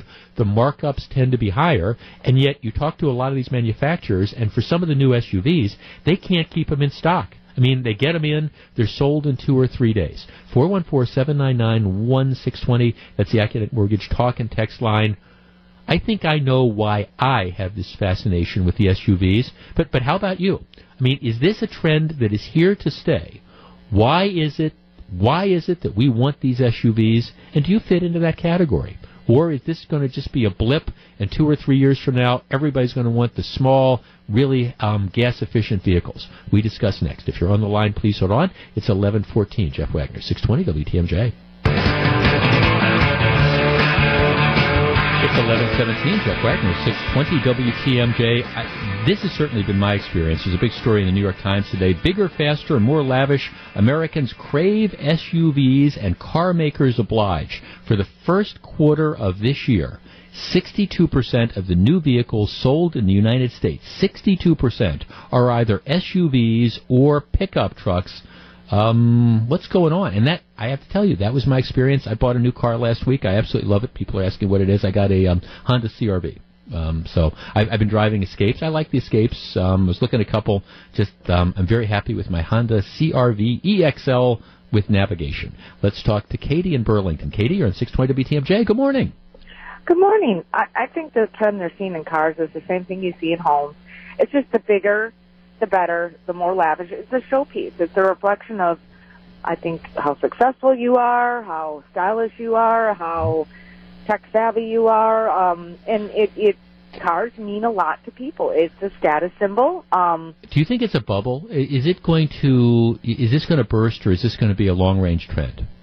I'm not quite sure, because I see it among a lot of different demographics. I see people who I think by necessity need the room because they have 3 or 4 kids, right, and they're lugging stuff. Then I see people, I just had a friend buy one, and I had to have this room. And I'm like, you have no children. So, me, I bought a car 2 years ago. I have two children. I went back to the Nissan Sentra that I had before I had children. And that would be an out-of-vogue car. It's small. Right. It's a sedan. I love it. I don't need all that. I need a car that's safe, easy to work on, and inexpensive. But SUVs tend to cost more, yep. And you've got a bigger payment. And I'm sure there are very few people driving them out there that paid them off. I was able to pay off my Nissan because pay for basically cash because I went smaller. I just didn't need the bells and whistles. That's just the way I operate. But yeah, but I got to tell you, Katie, once you get those bells and whistles, it's tough to go back. I'm afraid they distract me too much. I mean, this car has a sunroof. That's enough of a bell. I do understand. That was at the she told the story the other day. The woman I'm dating, she says, "Okay, you have to make this deal with me. You know, I know you love this car, but you've got all these different bells and whistles, and please don't die on the highway. Just you've got to promise me. You've got to promise me that if there's something you are trying to figure out." And the way that my car works now is most of the stuff you can do from the steering wheel. You don't have to leave, but I don't know how to do 2/3 of it. She's like, okay, you've got to promise me that you're not going to be fiddling with this when the car is moving. If you absolutely have to figure out how something works, for goodness sakes, please pull over and do that. And so I have made that promise, and I've kept the promise. Mostly on that, but yeah, you got the bells and whistles. I don't know. I don't necessarily think of an SUV as a status thing. I mean, I still think of some of the other. You know, you're talking about Cadillac. That's kind of like the status thing. To me, it wasn't for status. It was just I do like a little bit of the room. I feel safer in the vehicle. It has a solid feel about it, and. I don't know. It's not necessarily. I don't know that I think of it as status. I like to sit higher up. I mean, I think I get better visibility. But that's just me. But what's going on? Let's talk to Greg in Oshkosh. Greg, you're on 620 WTMJ. Hi, Jeff. How are you doing? Real well, thank you. I'm thrilled with my new car. I've been driving SUVs. For going on 20 years now, and I don't think I'd go back for a daily driver. Well, you know, it's very simple. What this comes down to is more bang for your buck. I've noticed over the years that when I buy trucks, when I resell them, the depreciation value is there, and SUVs is there. But when I buy cars, they depreciate so much more, and it basically comes down to you're getting more for your value of your dollar. It's funny you should mention that. I was amazed at how much I got, and I could have probably gotten more if I just tried to sell my car, you know, independently as opposed to trading it in, but I just didn't want to fool with that. I went back and I looked at how much I had paid for the vehicle I traded in when I bought it in 2009 and how much I got in a trade-in, and I see what you're talking about, Craig. I was amazed at how much that it held its value. I was like, oh, that's it, it. You know, I mean, obviously there was depreciation. The car is 8 years old with 80-some thousand miles on it, but I was amazed at how well it held its value. Yeah, and I've noticed that when I've traded in cars, I'm like regular cars, like sedans or whatever, or smaller cars. I'm like, boy, they're not really giving me too much here, right? You know, and when I traded in a truck or an SUV on something, I got a lot more, and I think it boils down to you're getting more bang for your buck, your dollar, your value is there. Well, I mean, it certainly. I mean, part of the other thing that's going on is that gas prices continue to be affordable. I think for the longest time we as Americans have had a love affair with like the larger type of vehicles. There was a period of time, you know, when gas was pushing $4 a gallon. Where it just, you know, it didn't make financial sense for a lot of people. You wanted the more energy efficient cars, and that was the big thing. I mean, right now, a lot of, with the exception of Tesla, a lot of the, you know, hybrid cars, the Priuses, those things in the world, they're very much out of favor right now because I think people want the bigger cars, and as long as gas prices end up being reasonable, you know, as long as gas prices are under $3 a gallon, people figure, okay, well, I'm going to give up a little bit in gas mileage, but I'm going to get all this other stuff that's out there, so they end up, that's the way they go. Andrew in Cudahy. Andrew, you're on 620 WTMJ. Good morning. Good morning. How are you today? I am well, thank you. What do you think? Excellent. I switched to, I drive a Cadillac Escalade, and I love it. I won't ever go back to the car again. Right. Why did you go that route? Well, we wanted to start camping, so we bought an RV trailer, so I needed a vehicle large enough to be able to tow it. Right. Right. Yeah, and it's just once you get in it, it's just tough. No, I mean, thanks. That's, and again, it's for different choices, but I guess I was just stunned. One of the reasons I brought it up is it's just, I mean, again, I didn't even consider, you know, for the daily driver. If I end up replacing my second car and getting another one, it's going to be a car. It's going to be a sedan or something like that. I'm not going to have two SUVs. But for the daily driver, the car I putter around in, this is what the vehicle is going to be. And at least I'm in good company, because 62% of new car buyers are in that same boat. All right. Coming up in just a couple minutes, we've got the Week in Review. Before that, we've got an interview with the winner of our Follow the Brewers contest for this week. So stick around. It's 11:25. Jeff Wagner, 620 WTMJ.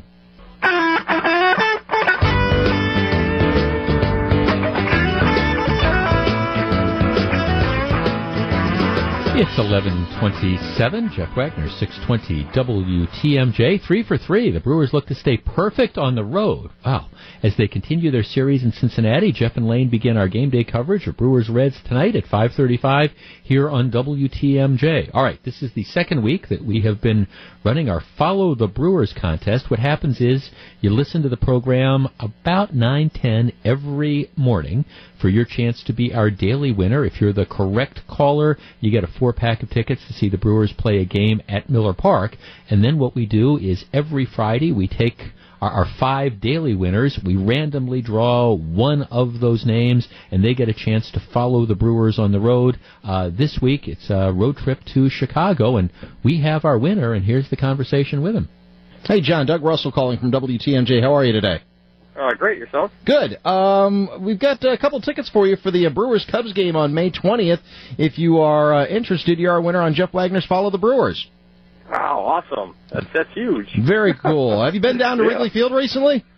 No, I was down there last year once. Okay. Yep. They've done some renovations, so apparently, it looks done a lot. Fantastic. Jeff Wagner's Follow the Brewers, sponsored by West Bend, the Silver Lining, Noodles & Company, and 620 WTMJ. The game is on May 20th. We've got all of the accommodations set for you. Do you know who you're going to take?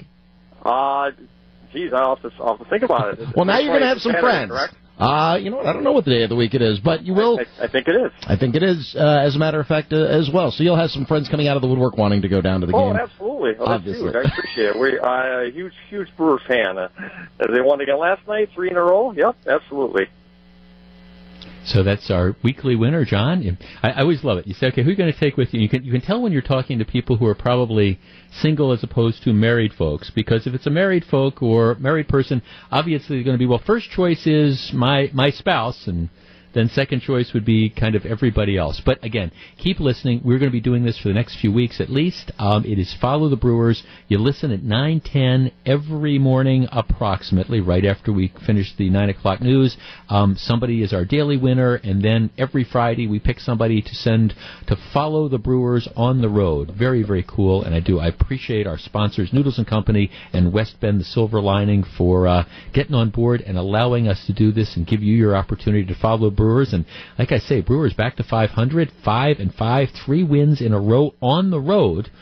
Starting to play some really, really good baseball, and hopefully they will be able to keep it up. All right, coming up in just a couple minutes, it's that time. It is our Week in Review. We will be live streaming our program on Facebook Live, so if you go to Facebook.com, 620 WTMJ, you can watch us in the studio. Didn't dress up for it today. I've been wearing a suit and tie all week, and today I'm, in honor of the Brewers' 3 wins in a row, I'm in my Brewers sweatshirt. But stick around. Facebook Live, we're live streaming it. The Week in Review is coming up. It's 11:35. Jeff Wagner, 620 WTMJ. Here the hometown call is the Bucks battle the Raptors in Toronto by being part of WTMJ's Bucks Playoff Watch Party. Join us tomorrow at the Bosch Tavern in Hales Corners as we cheer on our hometown team with the hometown radio call of Ted Davis echoing throughout the tavern. There's no better way to watch and listen to the Bucks beat the Raptors in Toronto, plus win some great prizes throughout the game. It's WTMJ's Bucks Playoff Watch Party at the Bosch Tavern in Hales Corners tomorrow at 4:30, sponsored by Lincoln Contractor Supply and Rhino Shield. It is that time of the week. I am the thorn between the two roses, joined for our week in review, Tracy Johnson from the Commercial Association of Realtors. Happy Easter. Happy Easter and Passover. And Susie Falk from Falk Group PR. Hello. Hello, and happy Milwaukee Day for 14. All right. I have been waiting all week to discuss a couple of these issues with you. The dominant story, of course, this week goes back to last Sunday. A flight from Chicago to Louisville. Originally the reports were it was overbooked. That turns out not to be the case. What happened is United Airlines wanted to make room on the plane for a flight crew. So what they did is after offering incentives didn't work, they just started randomly designating people to leave the plane. 3 people got off and left. 4th, a 69-year-old doctor said, hey, I can't get off. I got to see patients the next day. I'm not leaving. And then, next thing you know, aviation police come on. He is being physically dragged off. Apparently lost a couple teeth. He's bleeding. Initially, the CEO of United Airlines comes out and says, we did nothing wrong. We followed procedures. United stock starts to plummet. Now they're reassessing. Okay, Susie Falk, you handle PR crises for a living. How did they handle this? Horribly. It couldn't have gone any worse. You know, it's almost like they forgot that cell phones have technology that include cameras and that, you know, we really do live in this sort of world platform where at any moment something crazy could get videotaped and go out there and the world is looking at you. And so just everything that could have gone wrong went wrong. The apology, you know, that the CEO delivered almost 24 hours after the event was not sincere. He was deflecting. He was very cold and callous in the what you want to maybe call an apology. So then the next response he had was that goes viral. So then the next response is to the employees. And in that email to employees, he says, well, you know, it wasn't our fault. It was the passengers, and he was belligerent, which he wasn't, if you've seen the videos by this point. Until they started to pull him out physically. Yeah. Once they started to get physical and drag him out, yeah. Sure. Well, then that email, you know, there's always going to be an employee that's going to send it somewhere to the local paper or wherever. That goes video. And so now the CEO is trying to offer an apology. He does another lame job. And by day 3 of the story, or day 2.5, he finally delivers the heartfelt apology, which should have come out in the first, you know, 8 hours. How could United be so tone deaf? I mean, okay, you're the I mean, we're not talking about some, you know, little mom and pop restaurant or something where you have an issue. We're talking about United. How could they have been so tone deaf as to not understand what issue they were dealing with? The only thing I can think of is that their chief PR person who counsels the CEO was on spring break and not available. I honestly don't have a good excuse for this. Now I think, you know, their stock has slipped. They've lost millions of dollars, however much. They can recover. Americans, you know, most people have a very short-term memory, especially when it comes to products and service. And if United plays its cards right, it'll offer incredible service. It'll give away stuff, including maybe food on planes. People within a year will be flying United, and their stock will be fine. Tracy Johnson, did United mishandle this?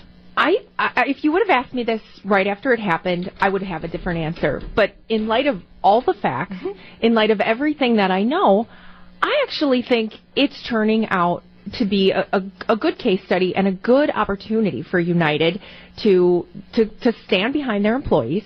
They stood behind their employees to deliver good customer service. I think they're going to, you know, continue to highlight that. I don't understand a thing you just said. What do you mean? What do you mean, good customer? That you have a guy who. This was the Chicago. This was a municipality's security force that took these people off the plane. But at the direction of the United. I think the real question though is the use of force. This guy should have gotten off the plane. And if somebody who's in a position of authority asks you to do that, you need to. You're going to blame the passenger? I'm going to blame the passenger. Yeah. Ooh. Okay. Wow. I mean, I have in light of everything I know, why did every single other person that was offered this They were sheep. Because they were sheep. Yeah, they were sheep. You don't resist. Why do you resist? No, people, okay, this is what you're going right, to run into. Okay. And, so but I think they used the force. You're going to get the crap beat out of you by a security guy because you've got a ticket. I don't think they should have used this much force. Well, but here's the deal. This is a company, and they have this. This was a rule of the company, not to beat the heck out of people. But I think this shows a point that they're. Okay, Tracy. Now look, you're a business person. Yes. You travel. All right. Put yourself. I'm trying to imagine this. Let us say you have purchased a ticket. Right. For a flight. Mm-hmm. You have to be. All right. You're coming back from Las Vegas. Yeah. Okay. You have purchased a ticket months in advance. You have an important business meeting in Milwaukee at 8 o'clock the next morning. This has happened to you. You are sitting on the plane. You're on the plane. It's not weather delayed. You are in your seat. Mm-hmm. And somebody comes up and says, you have to leave your seat. You mean to tell me you're just going to get up and go? But I had the chance to take that offer. And this has happened to me. It made me very mad. But you've been involuntarily bumped? Yes. I've been involuntarily bumped from a plane, and I mean, you're offered the money. You know the risk when you go into it. I think the circumstances, though, are I think this has more to do with their use of force than it has to do with the policy. Because they say, oh, we're going to re-examine our policy and overbooking and how we handle our flight attendants. But I think they're not going to change. Okay, because none of... I'm sorry, but the customer is always right. And so I think the CEO of United missed a big opportunity to distance himself, the company. I just think it's easy to pile on. And I think we know a lot more about the situation. Sure. But the more you know, the worse it gets. Here's what United could have done. United, if instead of being cheap, so they offer $800 in flight coupons that you fly United. If they had gone on and offered $1,500 in cash, say, I have no doubt that four people would have voluntarily taken it. So for four times, $1,500. But they were offering $800 in flight coupons. Okay. But you offer enough. Okay, so for $6,000. People go away happy, and you don't have this story. I mean, I guess I just have issues with if I bought a ticket, if I purchased a ticket and I'm sitting in that seat, for them to tell me they're going to bump me because they want to send some flight attendant to get there the next day, I understand why the guy was upset, and I understand why he didn't want to get out of the seat. Well, I mean, I don't know how you solve this except to, I mean... Well, maybe you don't double sell seats. Well, then you're going to have to pay more as a consumer to make sure that you have a ticket where you can't get bumped. I think one of the things that I learned in all of this is that you got to get there early. I'm always that last person that checks in, and that's part of the problem, is that you miss flights, you know, which causes there to be empty seats. That's why they overbook and oversell. So I learned a lot from this whole thing, and after this conversation, you still want to blame the passenger? You know what? He should have adhered to the authorities, and I think everybody else in the situation would have done that. I think there's a lot more still to be learned, but I think there's a lot of opportunity for United. And here's the deal. It's really easy to pile on. They deserve to be piled on, I think, Susie. Well, you know, I mean, lessons learned for sure. I do think that United's going to have a huge lawsuit on its hands. Oh, yeah. Okay, so they're trying to buy out passengers right now. You know, we'll refund the cost of your plane ticket if you settle with us right now. You know what? I was listening to some of the passengers being interviewed last night on the news, and they are not going to... They're not going to go for that deal. Well, what does this do for all the other airlines? I mean, people are on their ground now. Well, it makes them, but I guess it makes them rethink their overbooking procedures. Your seats. Right. Well, then don't let people. Have to pay and then more. Don't let. First of all, don't let people on the plane if you're going to toss them off. That's fair. I do not understand why you'd let. I mean, because that just made the thing worse. That's fair. And then don't call the cops and have them get physical and drag the guy off. We've got a lot more coming up. It's 11:44. You're listening to the Week in Review. I'm Jeff Wagner with Susie Falk and Tracy Johnson. Stick around. It's 11:48. Jeff Wagner, 620 WTMJ. The Week in Review. Tracy Johnson, Susie Falk. Issue number 2. The Bucks are in the process of selling suites in their new arena. Now, the Bradley Center originally opened up with 68 suites, and a good portion of them went unsold after the initial sales. They've cut it down. The Bucks are hoping to sell 34 suites, and they say they sold 28 of them at a cost of somewhere between $200,000 and $300,000. Who's buying these things, and is there really enough interest to make this go? Susie Falk. Not my friends, but... You mean Falk Group PR isn't in for the suite? No. You know what? The Bucks are hot, and the arena's looking beautiful, and they're doing a great job of marketing the Bucks and the excitement and what is to come. And Milwaukeeans there are very many deep-pocketed Milwaukeeans who are very proud of their city, and this is a great way to entertain clients, to win new business. It's, you know, I'll be curious to see the list. I guess I'm trying to run through the list of big corporate. I mean, that's a heck of an investment. Well, I bet it's new people, and it's probably some existing clients, and I bet there's some partnering up. Sure. I mean, the difference with these suites is that you not only get Bucks games, but you get Marquette games, you get family events. So I think there's a lot of opportunity to kind of parse this out. Not only that, but it's my understanding that you have access to the suite all year. So it's basically an extension of your office. So you can entertain clients from out of town. Yep. So you know, I don't know who these people are, but this is set up like a multi-year lease. Yeah. 10 years, in my understanding. Well, the other thing is, I think they're smart because they're selling a lot. The Bradley Center opened up with 68, and then 68 suites, and then what happened was after the original 10-year term, a lot of places just didn't renew for whatever was going on. The Bucks, it's 34. I mean, it's 34 suites, and I think they have these loft things too. I'm not exactly sure what they are, but it's a much more modest target as far as the number that they're trying to sell. Because I'm just thinking about all the different companies that have left this area. I'm just seriously wondering how many companies that are out there that can afford $250,000 just for that function. Well, but I think, again, what you're going to see, and once that list comes out, you're going to see people partnering up. And it's not just about the sales and marketing of the suite. And I think it's more about how they're investing and integrating in the community. And you just have seen this for the last 18 months since the Bucks have really started to draw out these plans. So I think you're going to see the people who are working on the arena. You're going to see, you know, a lot of the partners in town, out of town. I mean, these investors and the ownership are not from here. So maybe we'll see some of that influence as well. Okay, a related question. Obviously, there's a lot of plans for an entertainment district around the new arena. The big question that I have is, I have no doubt that it's going to succeed with, like, the bars and restaurants. Is it going to be bringing new people in, or is it going to cannibalize existing business? You know, you've got all those businesses right now along Old World 3rd Street, for example. Are new people going to come in, or are they just going to migrate from Old World 3rd Street to the new area? I think you're going to have the pie is going to get bigger. I think that's the idea, is that the pie is going to get bigger. They're making it more accessible. They've got the buy-in from all those businesses around it. I mean, those businesses around it would have been up in arms if it weren't for the fact that, you know, there are some partnerships. I think you're going to see some of those businesses actually having locations within the live block or within the arena, and so you've got some of that. The trade-off there. But I actually think they're going to be bringing more people in, and they're going to do a great job with information about parking and, you know, trying to make it more accessible. Anecdotally, I have friends who have either left Milwaukee or went to school here, left Milwaukee, have come back.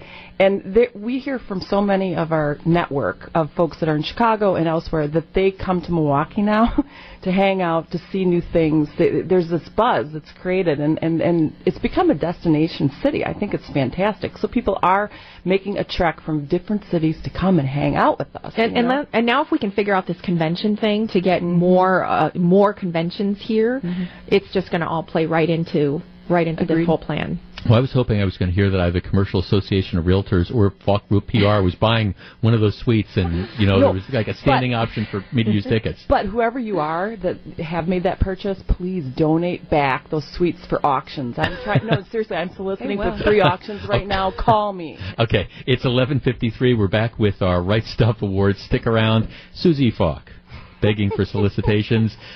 Tracy Johnson. I'm Jeff Wagner. It's 11:53. You're listening to 620 WTMJ.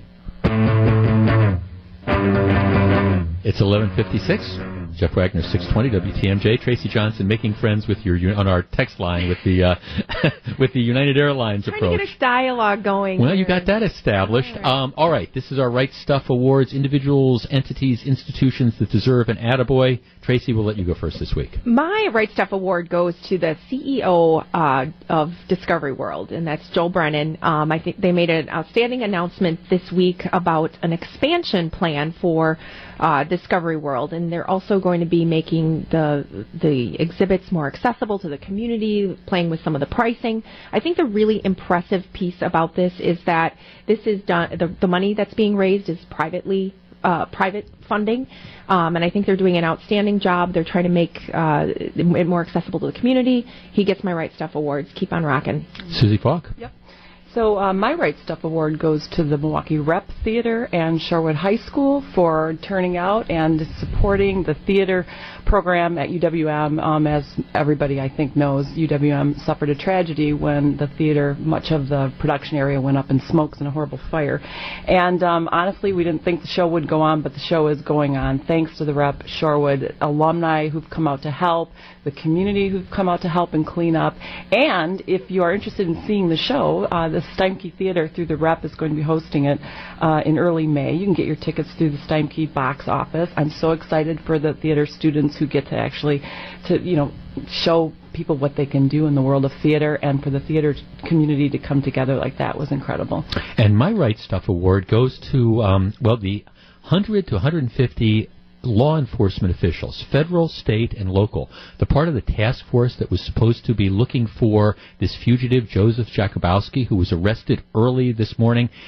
This was a situation where you had a large portion of the state that was essentially terrorized. You had schools that were under lockdown. There were questions about what was going to happen this Easter. And earlier this morning, thanks to a tip from a citizen, vigilant action by, again, federal, state, and local law enforcement officers have now arrested this guy. He will be brought to justice, and the community in general is safer. And it's just a credit to law enforcement for that. So the task force gets my Right Stuff Award.